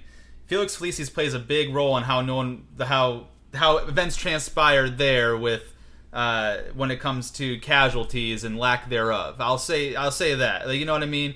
So I feel like Felix Felicis made a bigger impact where it went like how it happened in the book than it would have been so had Harry taken it before he went to the cave with Dumbledore. Because, like I said, the only thing that would have changed is that maybe he could have used some sweet talk and smooth words to let Dumbledore know that he should take the potion. Because if Dumbledore himself thought like it's not meant to kill anybody, I don't think mm-hmm. that Harry has so many painful memories that would haunt him, kind of like they did to Dumbledore. I guess maybe like he feels guilty for Sirius's death. Maybe that would be something. I mean, he barely remembers his parents dying. You know, as a one year old, he already had to fight that with the Dementors. So, I mean, I don't know. I just think the only thing that I could think is that when they get back to Hogwarts, it would have been very beneficial to have as close to a fully capable Dumbledore as possible versus what we end up going back to Hogwarts with. But that still Right. being said, there was a whole plan in place that we find out next book, and that kind of is you know that need stuff needed to happen for a reason here. So I really don't think in the overall it would change much because this is something. What happens in the this next chapter that I'm going to go over was something that was necessary, that was going to happen regardless of anything. So Right. I don't really Yeah. think it changes too much. I really think that Felix Felicis played a better role and a bigger part where it actually ended up going versus if we played this what if game and had them take it before they went to the cave. So that's my thoughts on it. No, I, I have to agree because, and we won't give away spoilers for what would happen, right? But I mean, they could come back and no one be there. like, you see what I mean? Like, it, it still could be like a cluster screw. is basically what it could be. So, no, I, I think you're right. Uh, I feel like, uh, honestly, here's the other thing too if you really want to think about it, I think Dumbledore's smart enough to kind of read into Harry and know if he's taken Felix Felicis or not. So he might not even have let him go at that point. I still think he probably would have let him go. I don't think that he would have been, you know, mad that you took a lucky potion. You know what I mean? Like, I don't think that would have really made much of a difference one way or the other. I just think for what ended up what it was, because there's that gleeful whooping that happened in the room requirement before Felix Felicis ever, was ever taken. So whatever was going to happen at Hogwarts was going to happen regardless. We, we, they, no matter who took Felix Felicis, whether they took it to the cave or whether they gave it to Ron and Hermione, which he ended up doing. So all that was going to happen. The only thing I could think of is it would have turned out worse if they had taken Felix Felicis to the cave, simply because of what ends up happening at Hogwarts and how you know we'll learn more about that. Not even in the chapter that I read here, but mostly next week when we we read about the aftermath of what happens after I read this next chapter Yeah. you know, they said like, like you know certain things were happening, and they think they thank Felix Felicis for how it happened at Hogwarts. Where outside of that, who knows? You know, who may have not made it past that night. Where what ends up happening in this book was going to happen regardless when it comes to Dumbledore, right? So. Right. definitely. that there was a whole plan in place, you know, and this there was this whole thing, and then we don't want to give it away or anything, but I really don't think it made it would make much of a difference where Felix went. I think it did the most benefit to where it ended up going actually in the book. Yeah, I ag- I agree with you. And uh, with that, yeah, I'd say 100%. If only they had Drogon Man. I guess that's a little bit of foreshadowing into the next book. there you go. Hint, hint. Easter egg. uh, with that, the great debate is off to the shadows. I think this is one uh, we actually fully agreed on. That doesn't happen very often. 100%. Yeah. So, yeah, that was yeah, a good it's that was stuff. a good debate poll too. That was a good one. I like that. It's it's an interesting thought because, and I'll, I'll wrap this up here because think about it. Um, if Harry can overcome possession, do you think he could overcome the potion? Probably, at his age. Yeah, but like I said, the, the the potion isn't meant to kill anybody. You know, it's just meant to weaken them Right. to a wild state, which I still think would have weakened Harry. Like I said, the Yeah. only thing that would change at all would be Dumbledore would be more healthy. Like he would be. Of course, he's not going to be at his full powers because of his hand, right? He had that withered hand Mm-hmm. because of the ring that he tried to take. That was a Horcrux. So like he's not hundred percent, but like Dumbledore at eighty percent might have made a difference if he decided he wanted to. Um, take part in some sort of action that's about to happen in this like next Yeah. section that I guess I could read. But Right. that's the thing is that that wasn't part of the the plan. You know, there was a plan Mm-hmm. in place, and like I said, so I think without further ado, we should jump into Take what it away. actually happens instead of keep keep alluding to the people. We're gonna we're gonna give them the the actual climax because here we are at Good chapter stuff, man. twenty seven. The, uh, the lightning struck tower. So I'll take us through here through the end of the chapter. Then we'll discuss it and get into the next parts of potential plot holes or little discrepancies, our interesting facts, and and we'll close out today. But let me go ahead and jump into here. Uh, Once Awesome. back under the starry sky, Harry heaved Dumbledore onto the top of the nearest boulder and then to his feet. Sodden and shivering, Dumbledore's weight still upon him, Harry concentrated harder than he had ever done upon his destination, Hogsmeade. Closing his eyes, gripping Dumbledore's arm as tightly as he could, he stepped forward into that feeling of horrible compression. He knew it had worked before he opened his eyes. The smell of salt, the sea breeze had gone.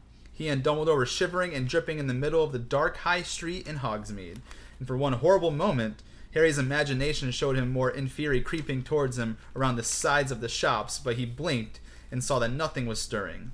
All was still, the darkness was complete, but for a few street lamps and lit upper windows. We did it, Professor, whispered Harry with difficulty. He suddenly realized that he had a searing stitch in his chest. We did it! We got the Horcrux! Dumbledore staggered against him. For a moment, Harry thought that his inexpert apparition had thrown Dumbledore off balance. Then he saw his face, paler and damper than ever in the distant light of a street lamp. Sir, are you all right? I've been better, said Dumbledore weakly, through the corners of his mouth, mouth twitched. That potion was no health drink.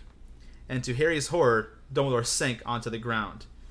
Sir, it's okay, sir. You're going to be all right. Don't worry. He looked around desperately for help, but there was nobody to be seen, and all he could think was that there, he must somehow get to Dumbledore quickly to the hospital wing. We need to get you up to the school, sir. Madame Pomfrey. No, said Dumbledore. It is Professor Snape whom I need.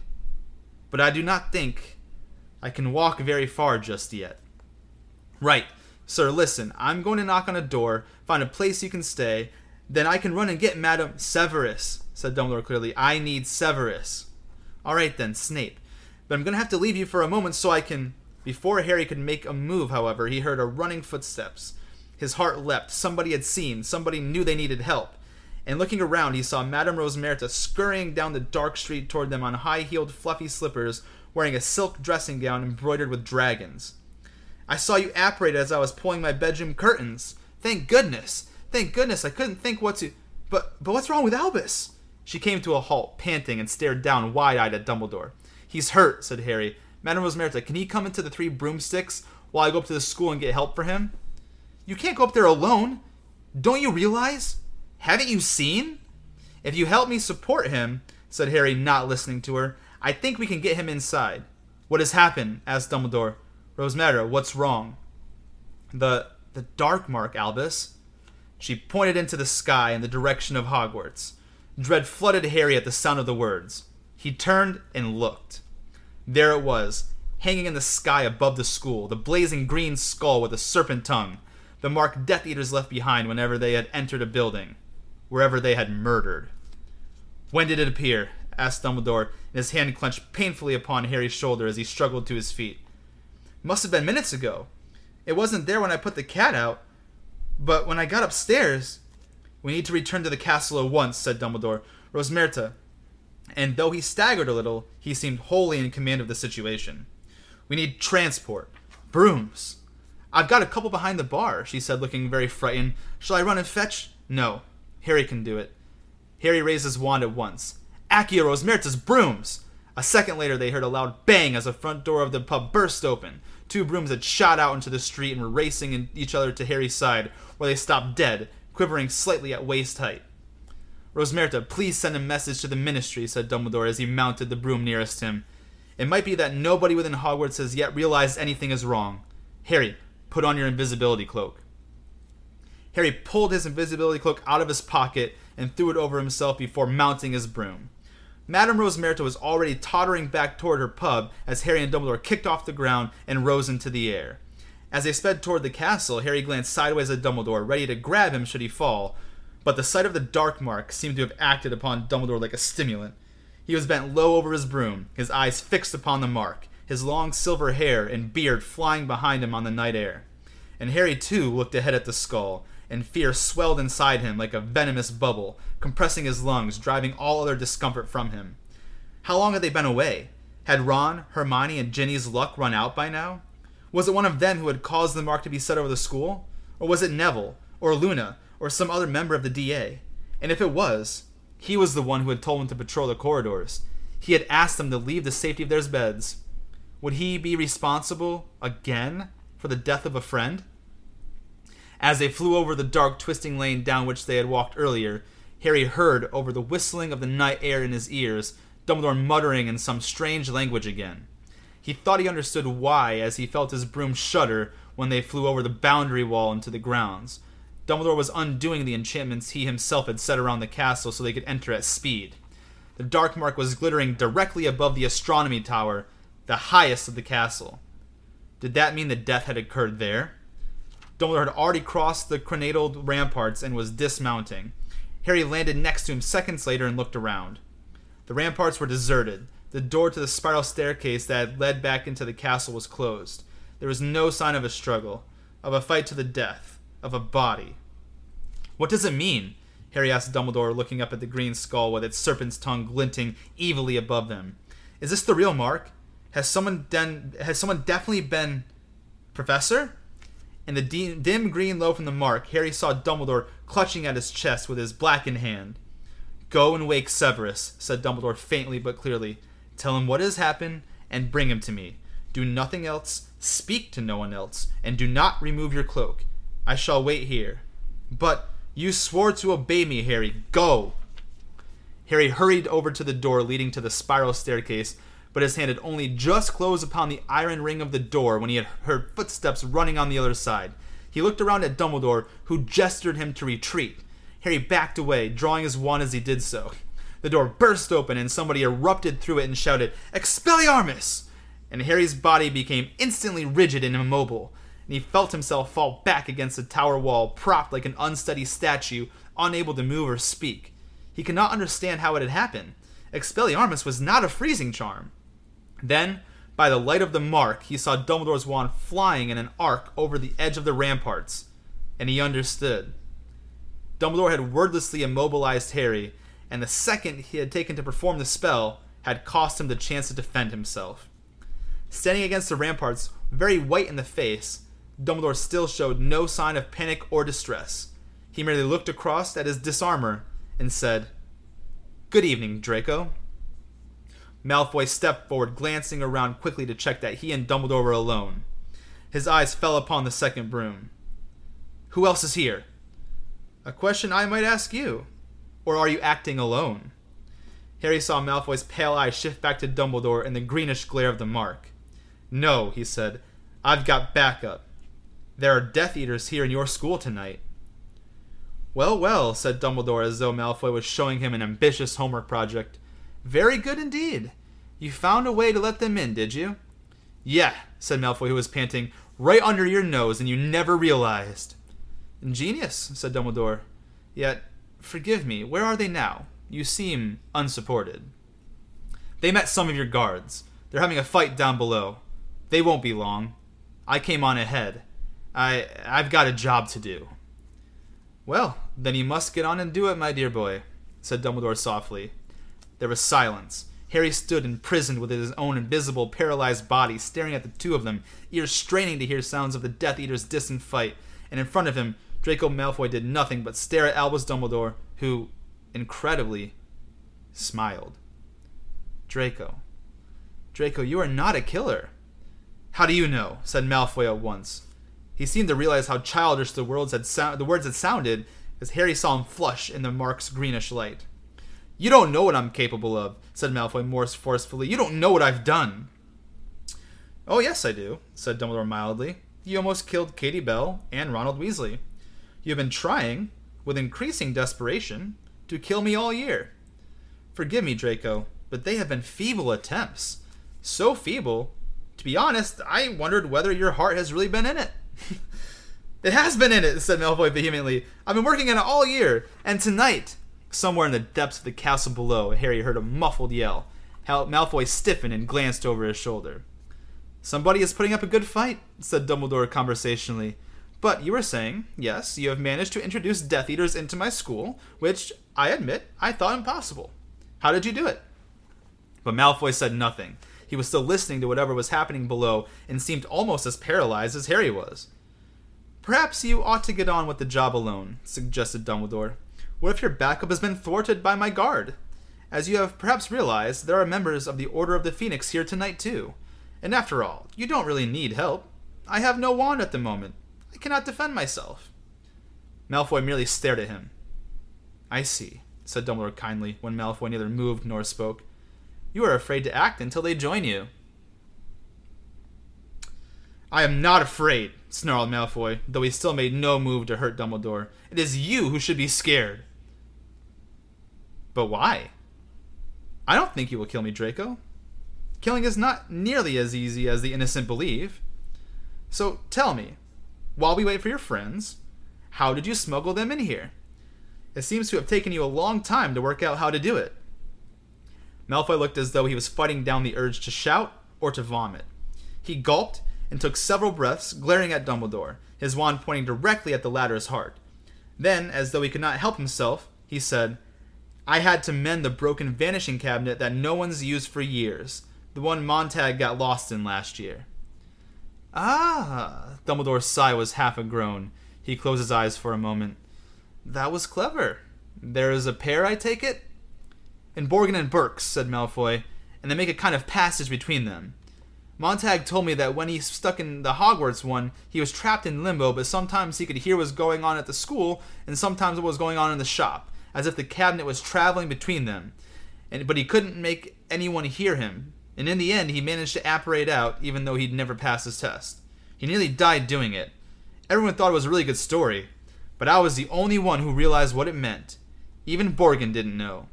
I was the one who realized there could be a way into Hogwarts through the cabinets if I fixed the broken one. Very good, murmured Dumbledore. So the Death Eaters were able to pass from Borgin and Burkes into the school to help you. A clever plan. A very clever plan, and, as you say, right under my nose. Yeah, said Malfoy, who bizarrely seemed to draw courage and comfort from Dumbledore's praise. Yeah, it was. But there were times, Dumbledore went on, weren't there, when you were not sure you would succeed in mending the cabinet. And he resorted to crude and badly judged measures such as sending me a curse necklace that was bound to reach the wrong hands, poisoning me that there was only the slightest chance I might drink.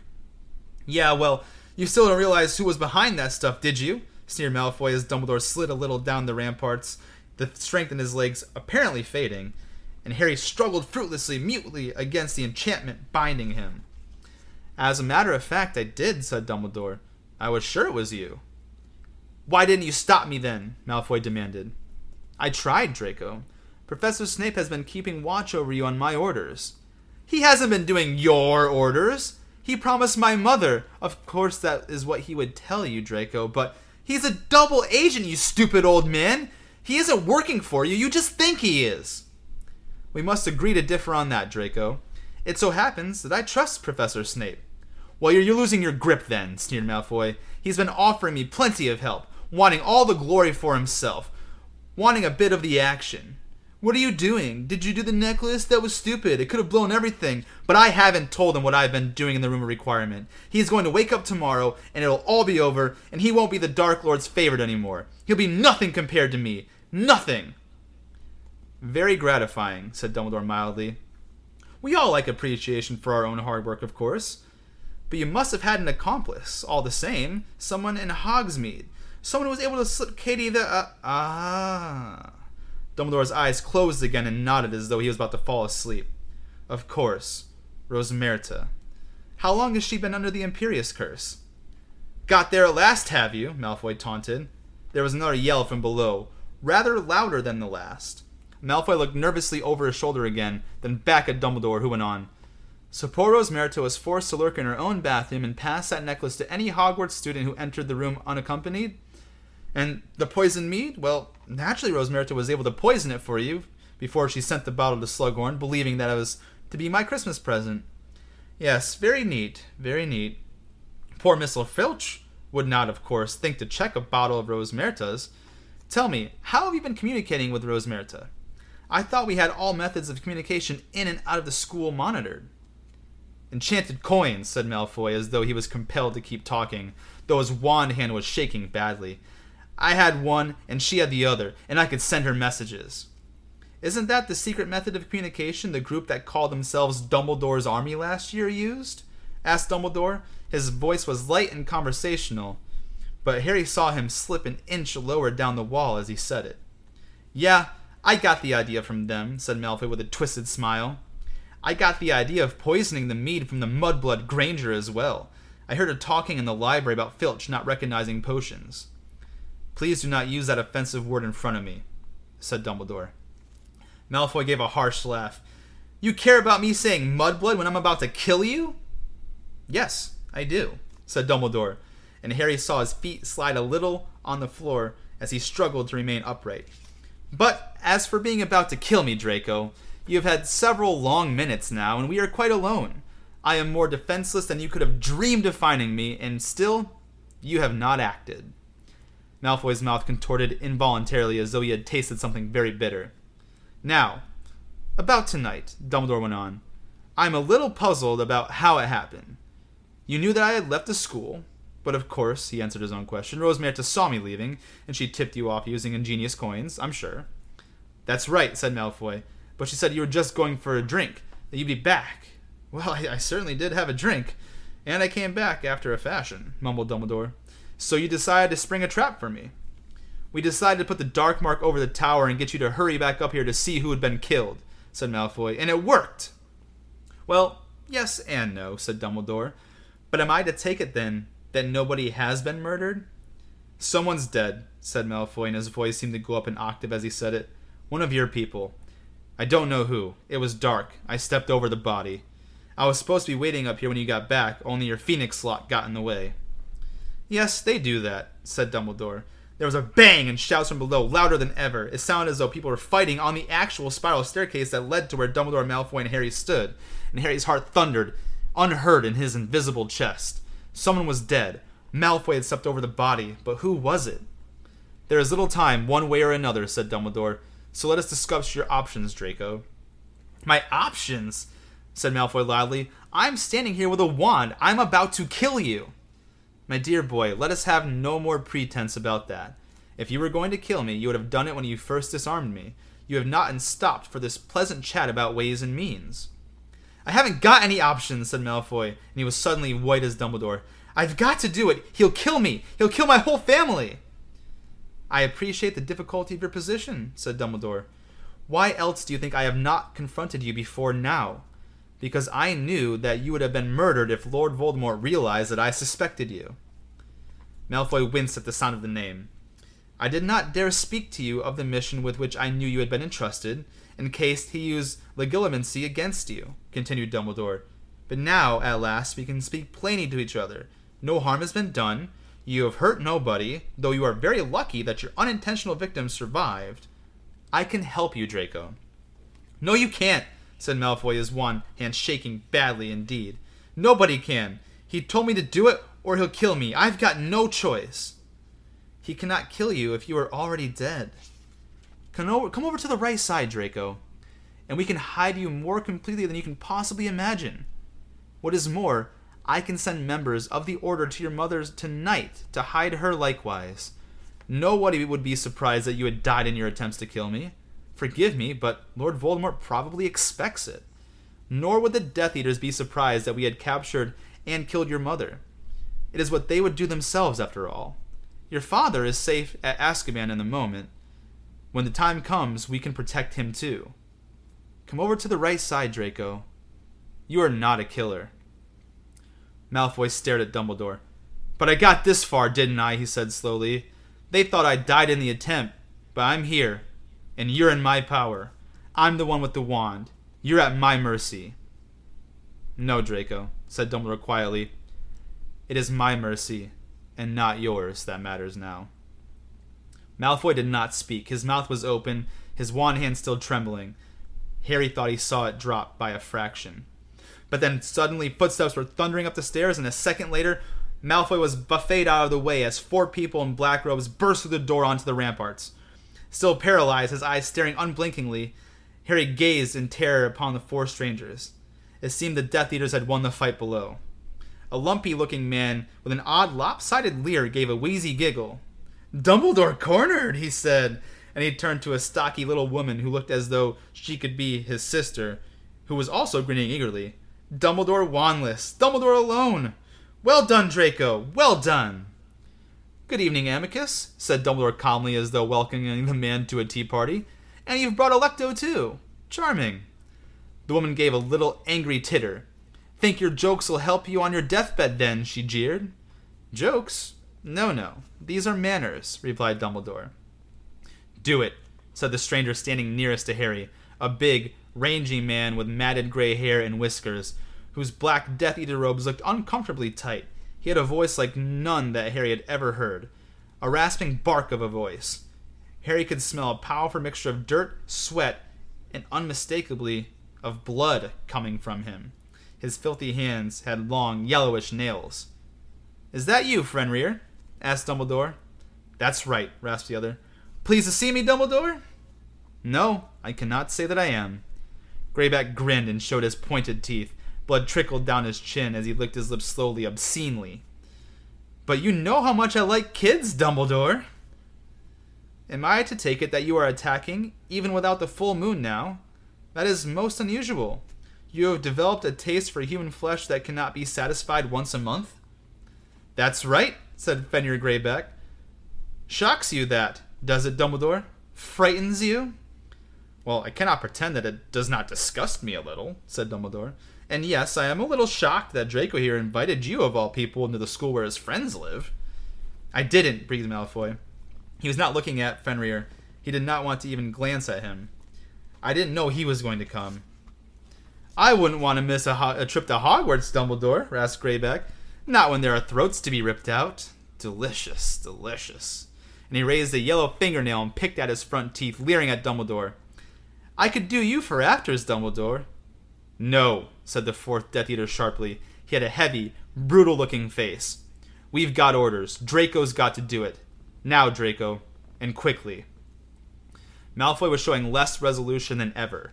He looked terrified as he stared into Dumbledore's face, which was even paler and rather lower than usual as he had slid so far down the rampart wall. He's not long for this world anyway, if you ask me, said the lopsided man to the accompaniment of his sister wheezing giggles. Look at him. What's happened to you then, Dumby? Oh, weaker resistance, slow reflexes, Amicus, said Dumbledore. Old age, in short. One day, perhaps, it will happen to you, if you are lucky. What's that mean, then? What's that mean? yelled the Death Eater, suddenly violent. Always the same, weren't you, Dumby? Talking and doing nothing. Nothing. I don't even know why the Dark Lord's bothering to kill you. Come on, Draco, do it. But at that moment there were renewed sounds of scuffling from below, and a voice shouted, They've blocked the stairs! Reducto! Reducto! Harry's heart leapt. So these four had not eliminated all opposition, but merely broken through the fight to the top of the tower, and by the sound of it, created a barrier behind them. Now, Draco, quickly, said the brutal faced man angrily. But Malfoy's hand was shaking so badly that he could barely aim. I'll do it, snarled Fenrir, moving toward Dumbledore with his hands outstretched, his teeth bared. I said no, shouted the brutal faced man. There was a flash of light, and the werewolf was blasted out of the way. He hit the ramparts and staggered, looking furious. Harry's heart was hammering so hard it seemed impossible that nobody could hear him standing there, imprisoned by Dumbledore's spell. If he could only move, he could aim a curse from under the cloak. Draco, do it or stand aside so one of us screeched to him. But at that precise moment, the door to the ramparts burst open once more, and there stood Snape, his wand clutched in his hand, his eyes black, swept the scene from Dumbledore slumped against the wall to the four Death Eaters, including the enraged werewolf and Malfoy.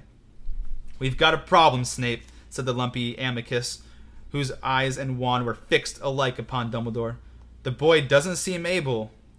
But someone else had spoken Snape's name, quite softly. Severus. The sound frightened Harry beyond anything he had experienced all evening. For the first time, Dumbledore was pleading. Snape said nothing, but walked forward and pushed Malfoy roughly out of the way. The three Death Eaters fell back without a word. Even the werewolf seemed cowed. Snape gazed for a moment at Dumbledore, and there was revulsion and hatred etched in the harsh lines of his face. Severus, please.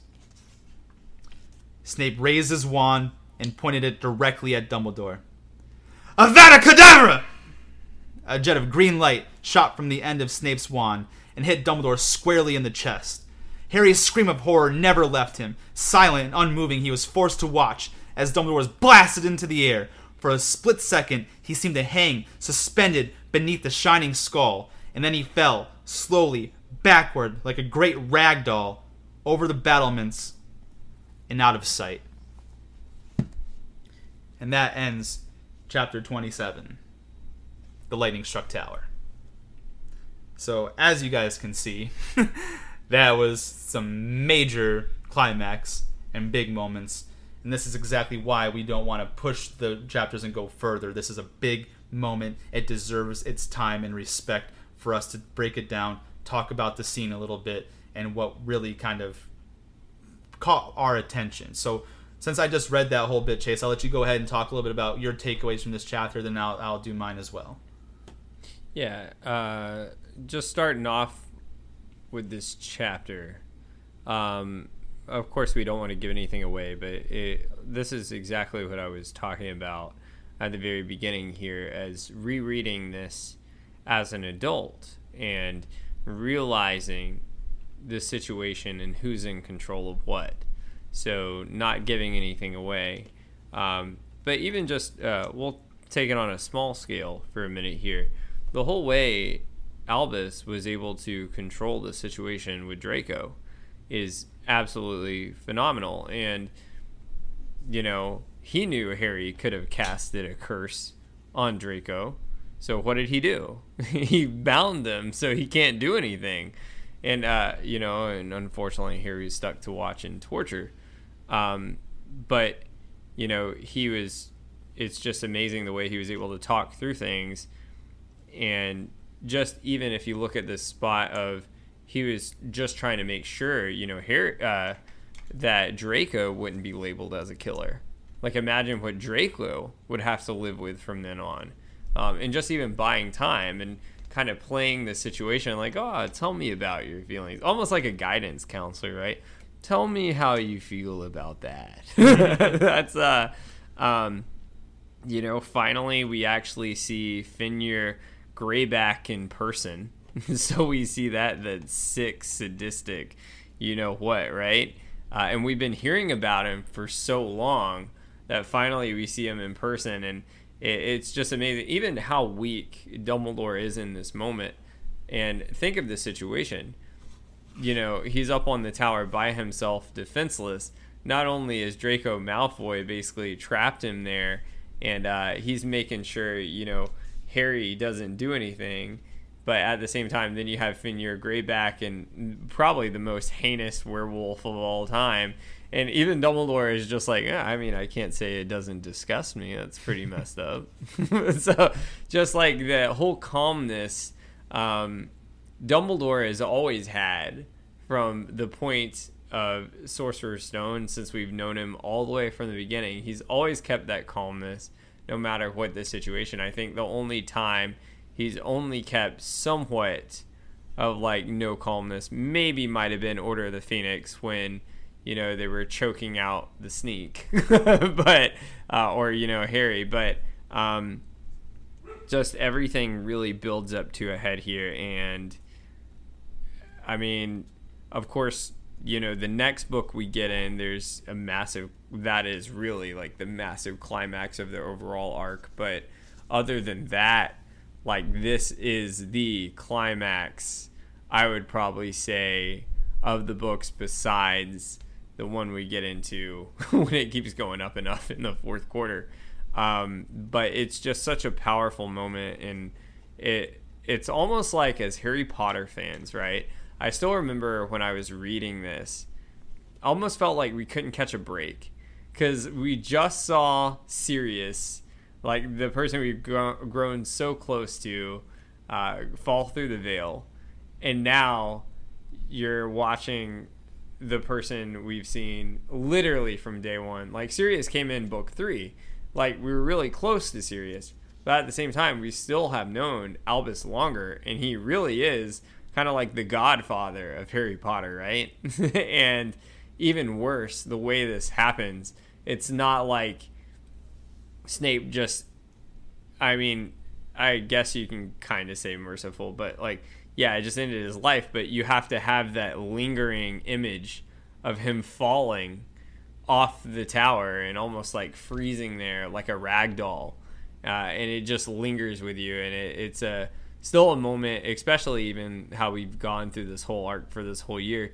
Even, you know, I, us as Harry Potter fans, all of us and our, our listeners, if you guys are listening or watching, you know this like this moment, no matter how long it's been, whether it's been 10 years, we're coming up on the 20th anniversary of just the film saga. So you're looking at almost 30 years for the books.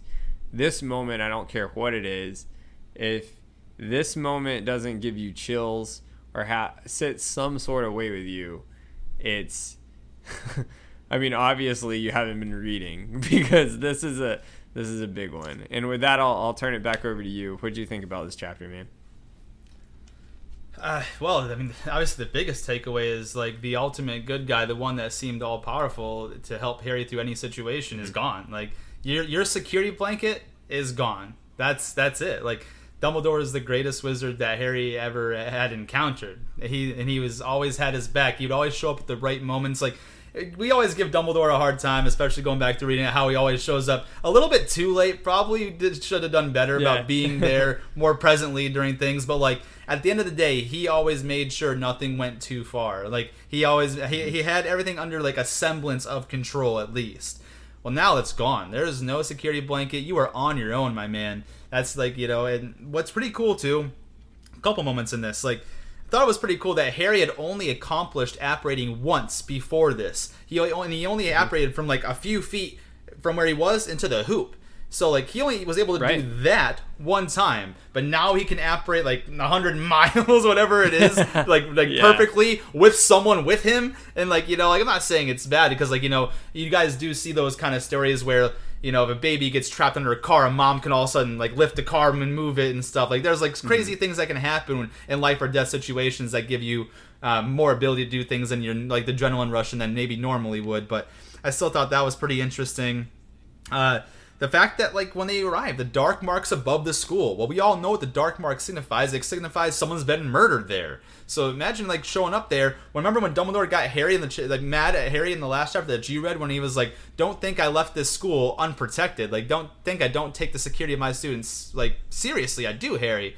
Well, like imagine being Dumbledore coming back and you just see like the dark mark over your school when he yeah. just said that you take the security very seriously. Like Dumbledore had to be shitting his pants in the inside, even though he's like he has an outwardly calm demeanor. He had to be shitting his pants on the inside, right? But um, I also found it interesting because I want to know what happened with the whole Rosmerta thing. I know that she was under the Imperius curse and that Malfoy was uh, kind of communicating with the coins. Remember, Dumbledore also told her to go like like alert the Ministry. So like, how long does it take when you're a wizard to alert the Ministry of Magic, and how long does it take for the Ministry to show up? Like, like at this whole thing, I felt like they were talking for a good half Right. hour between Dumbledore and Malfoy. Like, it, it, it took that long before like Ministry officials could appear, or is it because Madame Rosmerta was so far underneath the Imperius Curse that like she wasn't going to do what Dumbledore asked her to do in terms of alerting the Ministry? That mm-hmm. I don't know. But anyways, I also thought it'd be kind of it's kind of cool to see Dumbledore riding a broom. That must have been a sight. This old ass man like flying on a broom, Yeah. like kind of like you know, as you see in the visuals in the movies, right? Harry Potter, them playing Quidditch. I just imagine like Dumbledore just on his broom at like 150 years old or whatever the hell he is. I thought that was pretty interesting. Uh, then in, in Harry, in his mind, what could have been going through for him? Like, remember he was like, "Dude, am I gonna be responsible again for the death of somebody else that I tried to like, you know, keep get them out of their beds, get them out of safety to see if they could stop this from happening? Is someone else gonna be dead now because of me? Like, that's sad as fuck, bro.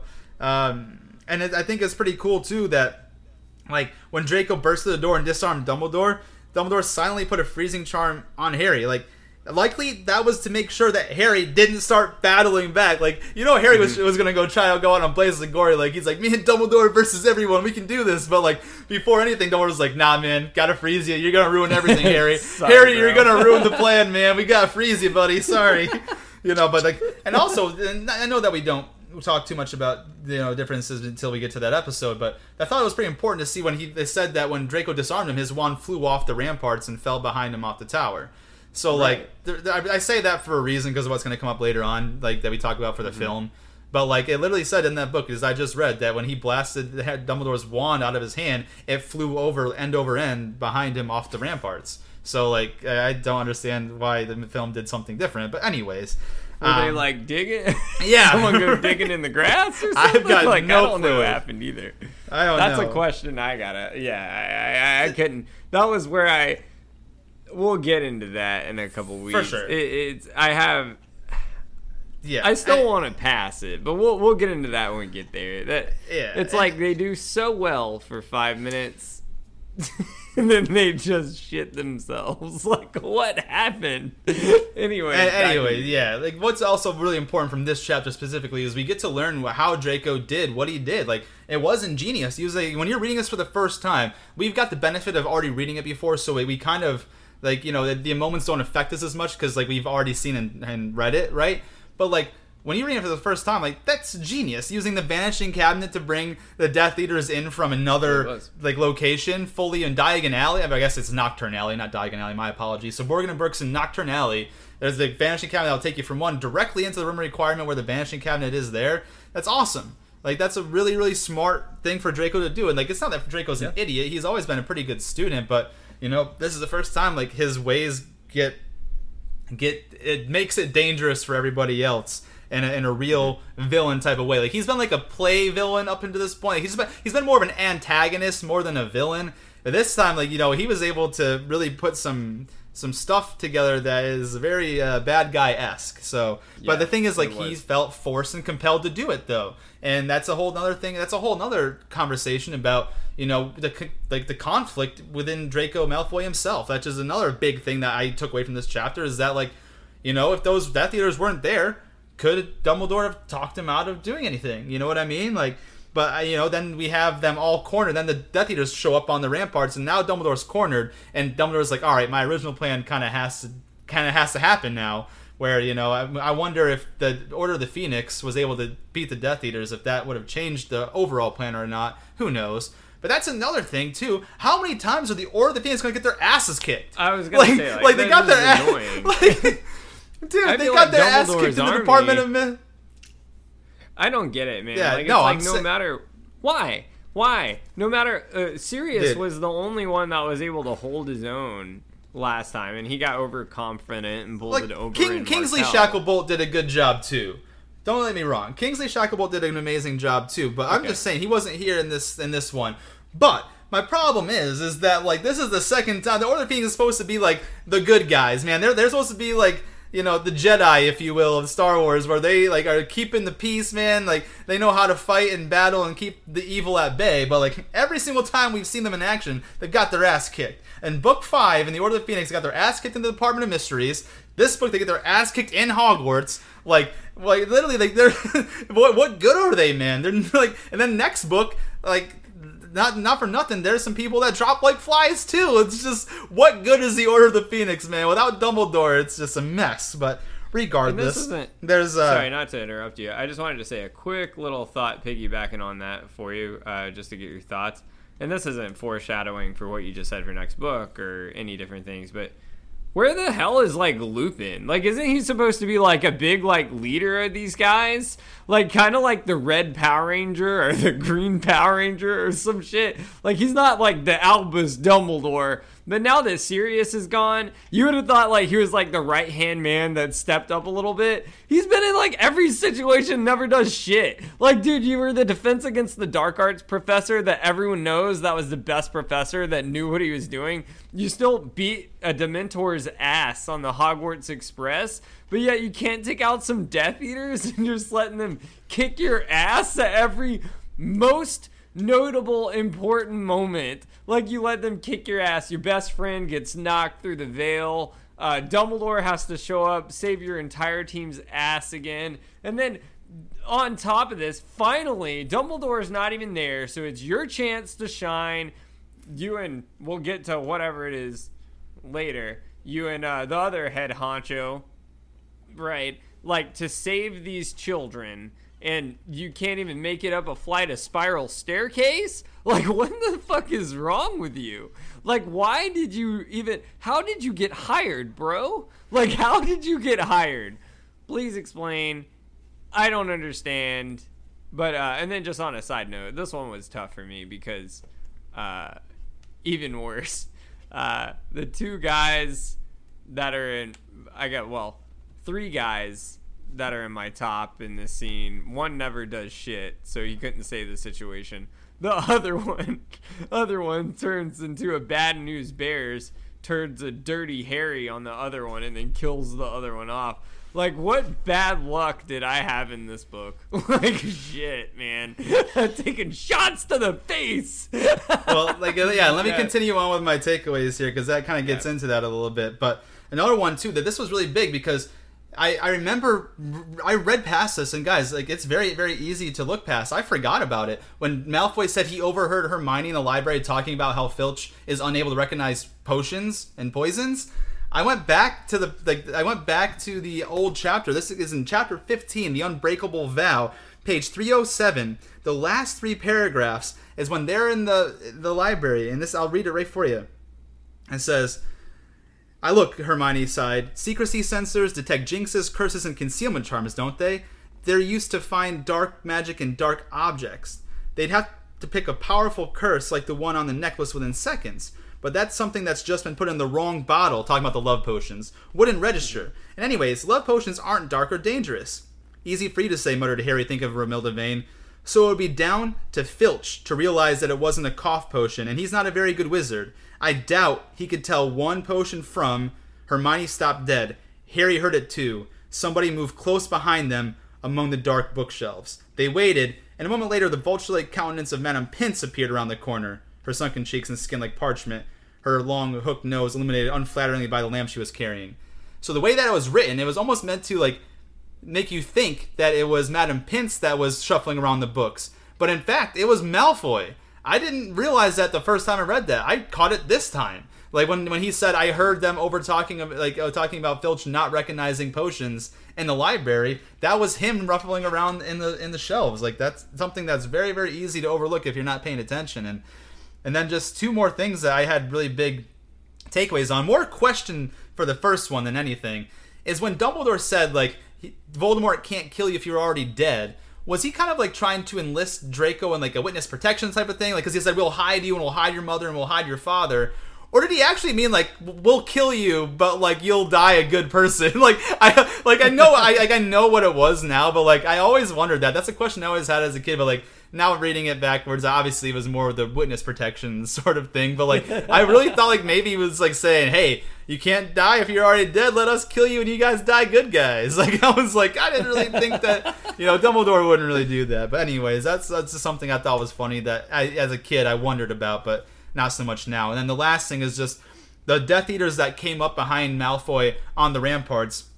I wanted to go ahead and draw light to them because one wasn't uh, named. I had to do research and figure out who the fourth one was because it, says the brutal faced man. So all the other ones were named. There was Amicus, Alecto, and Fenrir. Fenrir is the Greyback's the werewolf. Alecto and Amicus are the brother and sister. And then the fourth one, his name, like, he was characterized as the brutal faced man, was Corbin Yaxley. That was the other Death Eater. I had to do some research on it. The fourth one was Corbin Yaxley, and it's not mentioned in the book. So, but anyways, the last thing that I'll say is, yeah, now as we're reading this for the first time, you're reading it, you're like, wow, Snape really pulled one over on everyone. He made everyone believe that he was a good guy, and he just fucking took out the greatest good guy that we had left to defeat Voldemort. So now we're stuck with a fucking 16 year old wizard trying to take out this all powerful dark wizard because Dumbledore was the best hope that we had.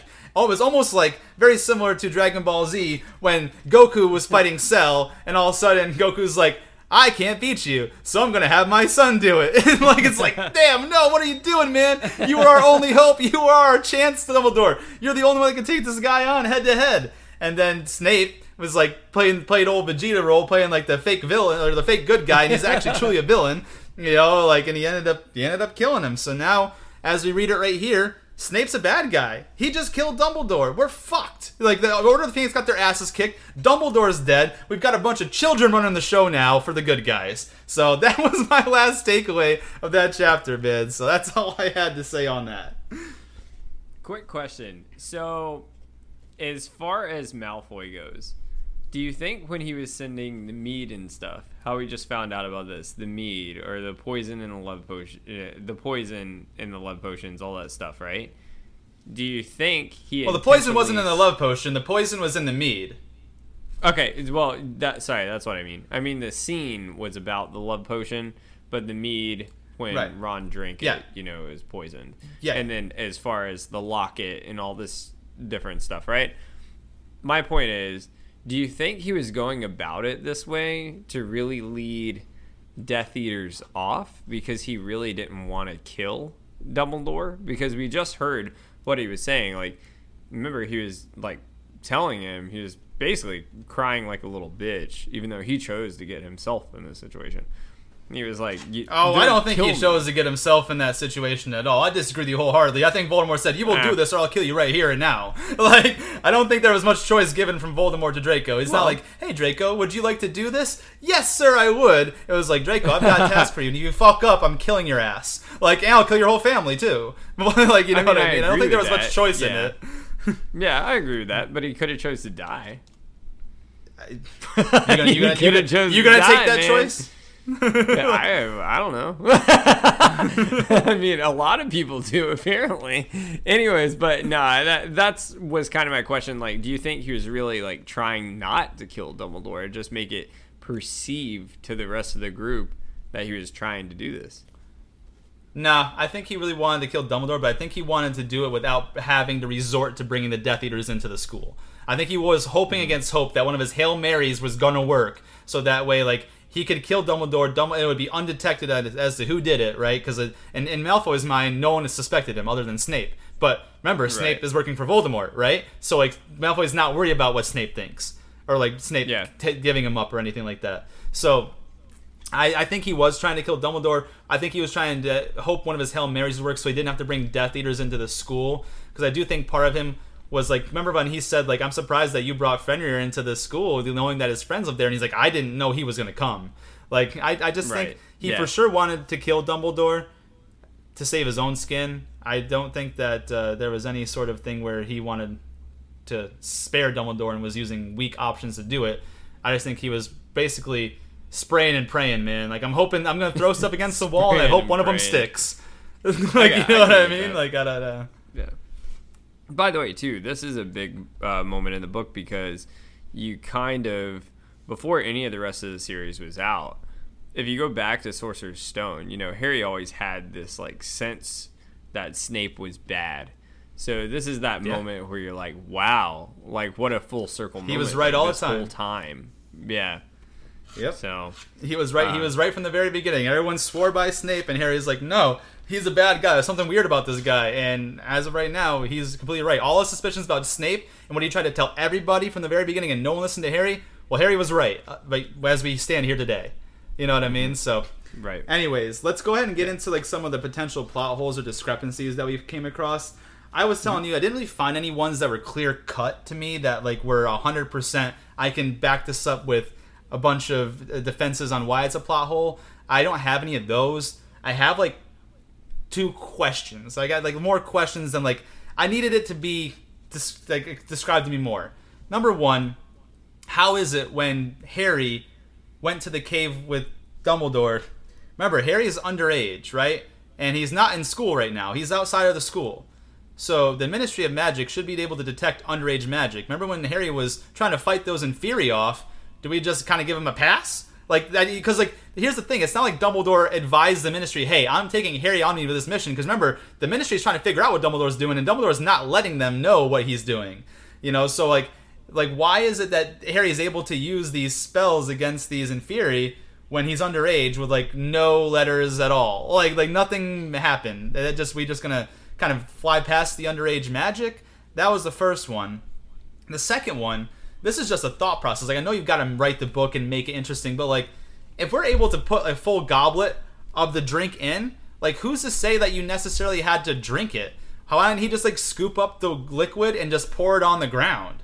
Like how would they? You know what I mean? Like like I don't think who would have known the difference. Like why would like why do we just jump to the fact that yep I've got to ingest this and Voldemort will know if I don't ingest this? Like you know what I mean? I don't know. I just figure like you know you could probably scoop up that thing. Hey, now I got it in my cup. Dump it over the side here. like you know like I don't understand. and back I in don't- the lake, let the Inferi drink. well, like, shit, like, yeah. I wouldn't even, not, not even the lake, just on the, like the island itself, so that way you don't disturb the water. Like, I just don't get why you just decided, yep, we definitely. It was worth a try, right? even if like, even if like you dumped it out and all of a sudden it refilled back in the basin, well, at least you know. But there was like no attempt at all. It's just like, yep, gotta drink this and deal with the consequences, baby.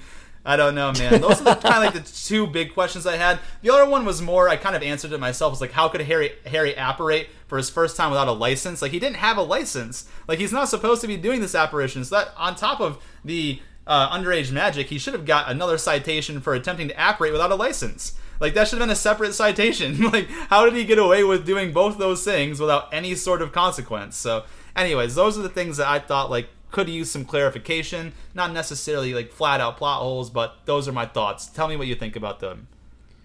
Uh, well, my big thought on that. Remember when Dumbledore was referring to Tom Riddle, and he was talking about, uh, he he had mentioned, you know, why wasn't as far as like in the cave and that sort of thing, why wasn't the Ministry of Magic alerted? Well, remember he said like a lot of times they can't track like the caster or whatever it was. I can't remember the exact quote. Um, right. Yeah, they, they don't they don't know like whose wand like committed it, but they still know it Yeah. happened and where the general area it happened is. Like you know, like, they still are alerted when it happens. like I mean, I agree with that. My kind of thought on that is like, I mean, it took Dumbledore all year to find this cave. Like, what are the odds they're gonna just like find it in that cave, like tracking it? Well, there's the trace. That's the. I mean, that's what the trace is for, is to figure out where illegal magic has been performed. Like it's a whole system. It's like having a GPS on somebody.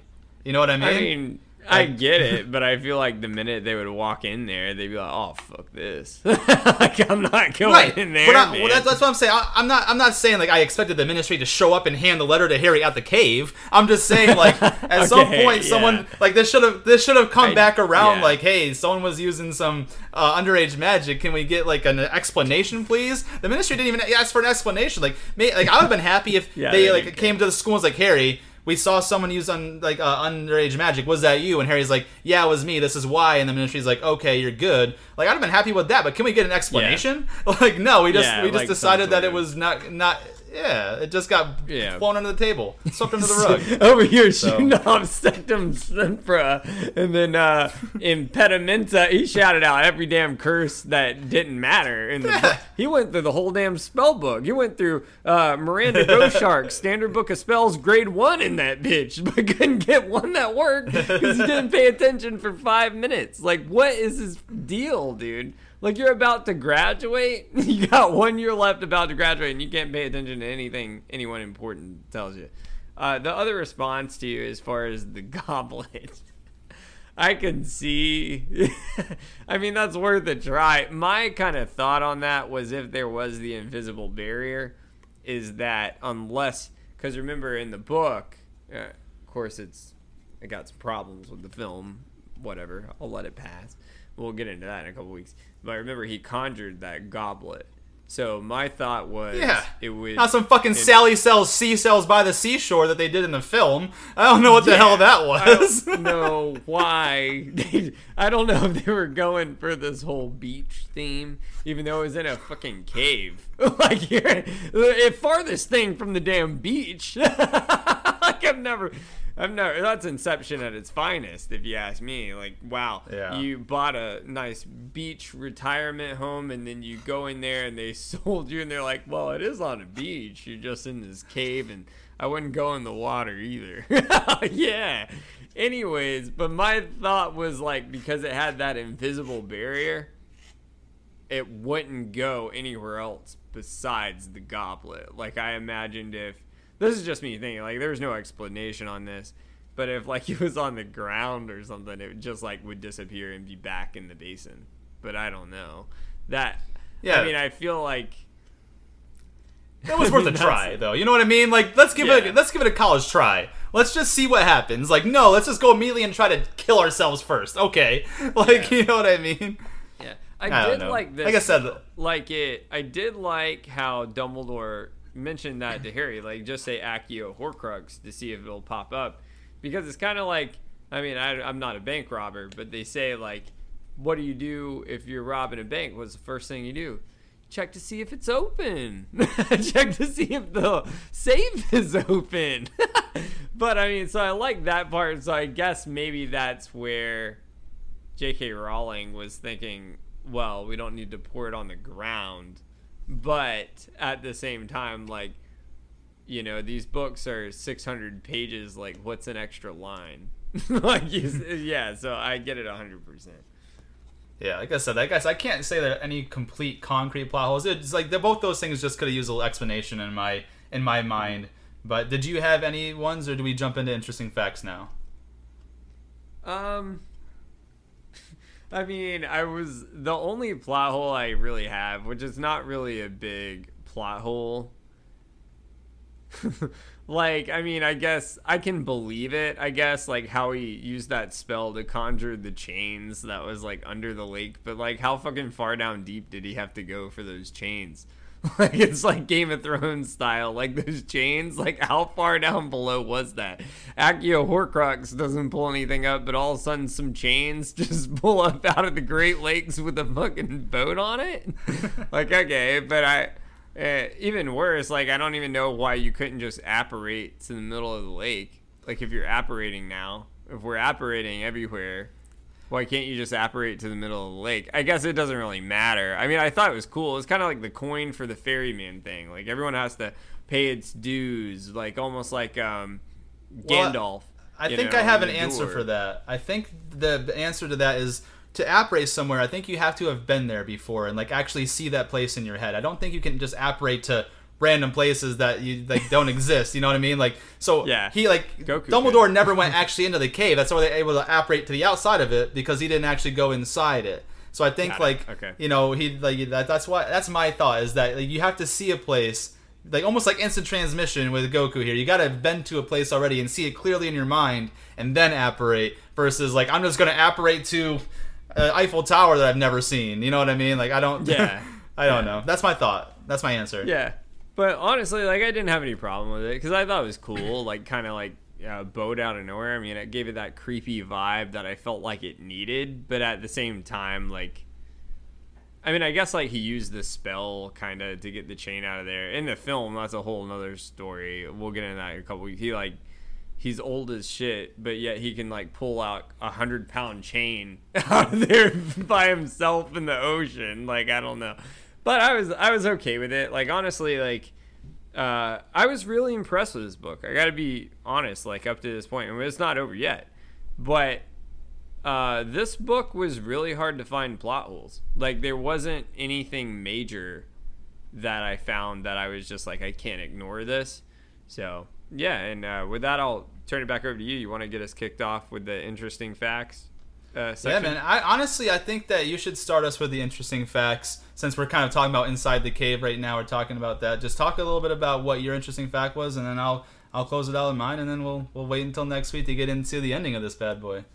Yeah, man. Yeah, um, mine wasn't uh, wasn't too large. We've talked about um, Firestorm just a little bit on the interesting facts in the bonus episode, so that's why I didn't go into that too much, and we'll talk about that in the interesting facts coming up.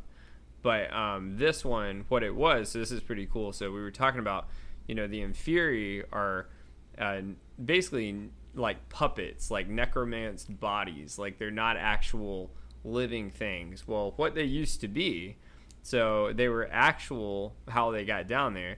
They were members that of people that Voldemort actually murdered, that they tossed into the lake, or uh, they were actually killed in the first Wizarding War, and there were bodies uh, from Voldemort's victims that were down in the lake, and uh, of course they're being necromanced because of the dark magic with the puppeteering um, because they're not actual living things that we've talked about before. So I just thought that was pretty cool that you know they didn't just appear down there and you know live there like Dementors live in a fungi. They actually got down there somehow. So that was pretty cool.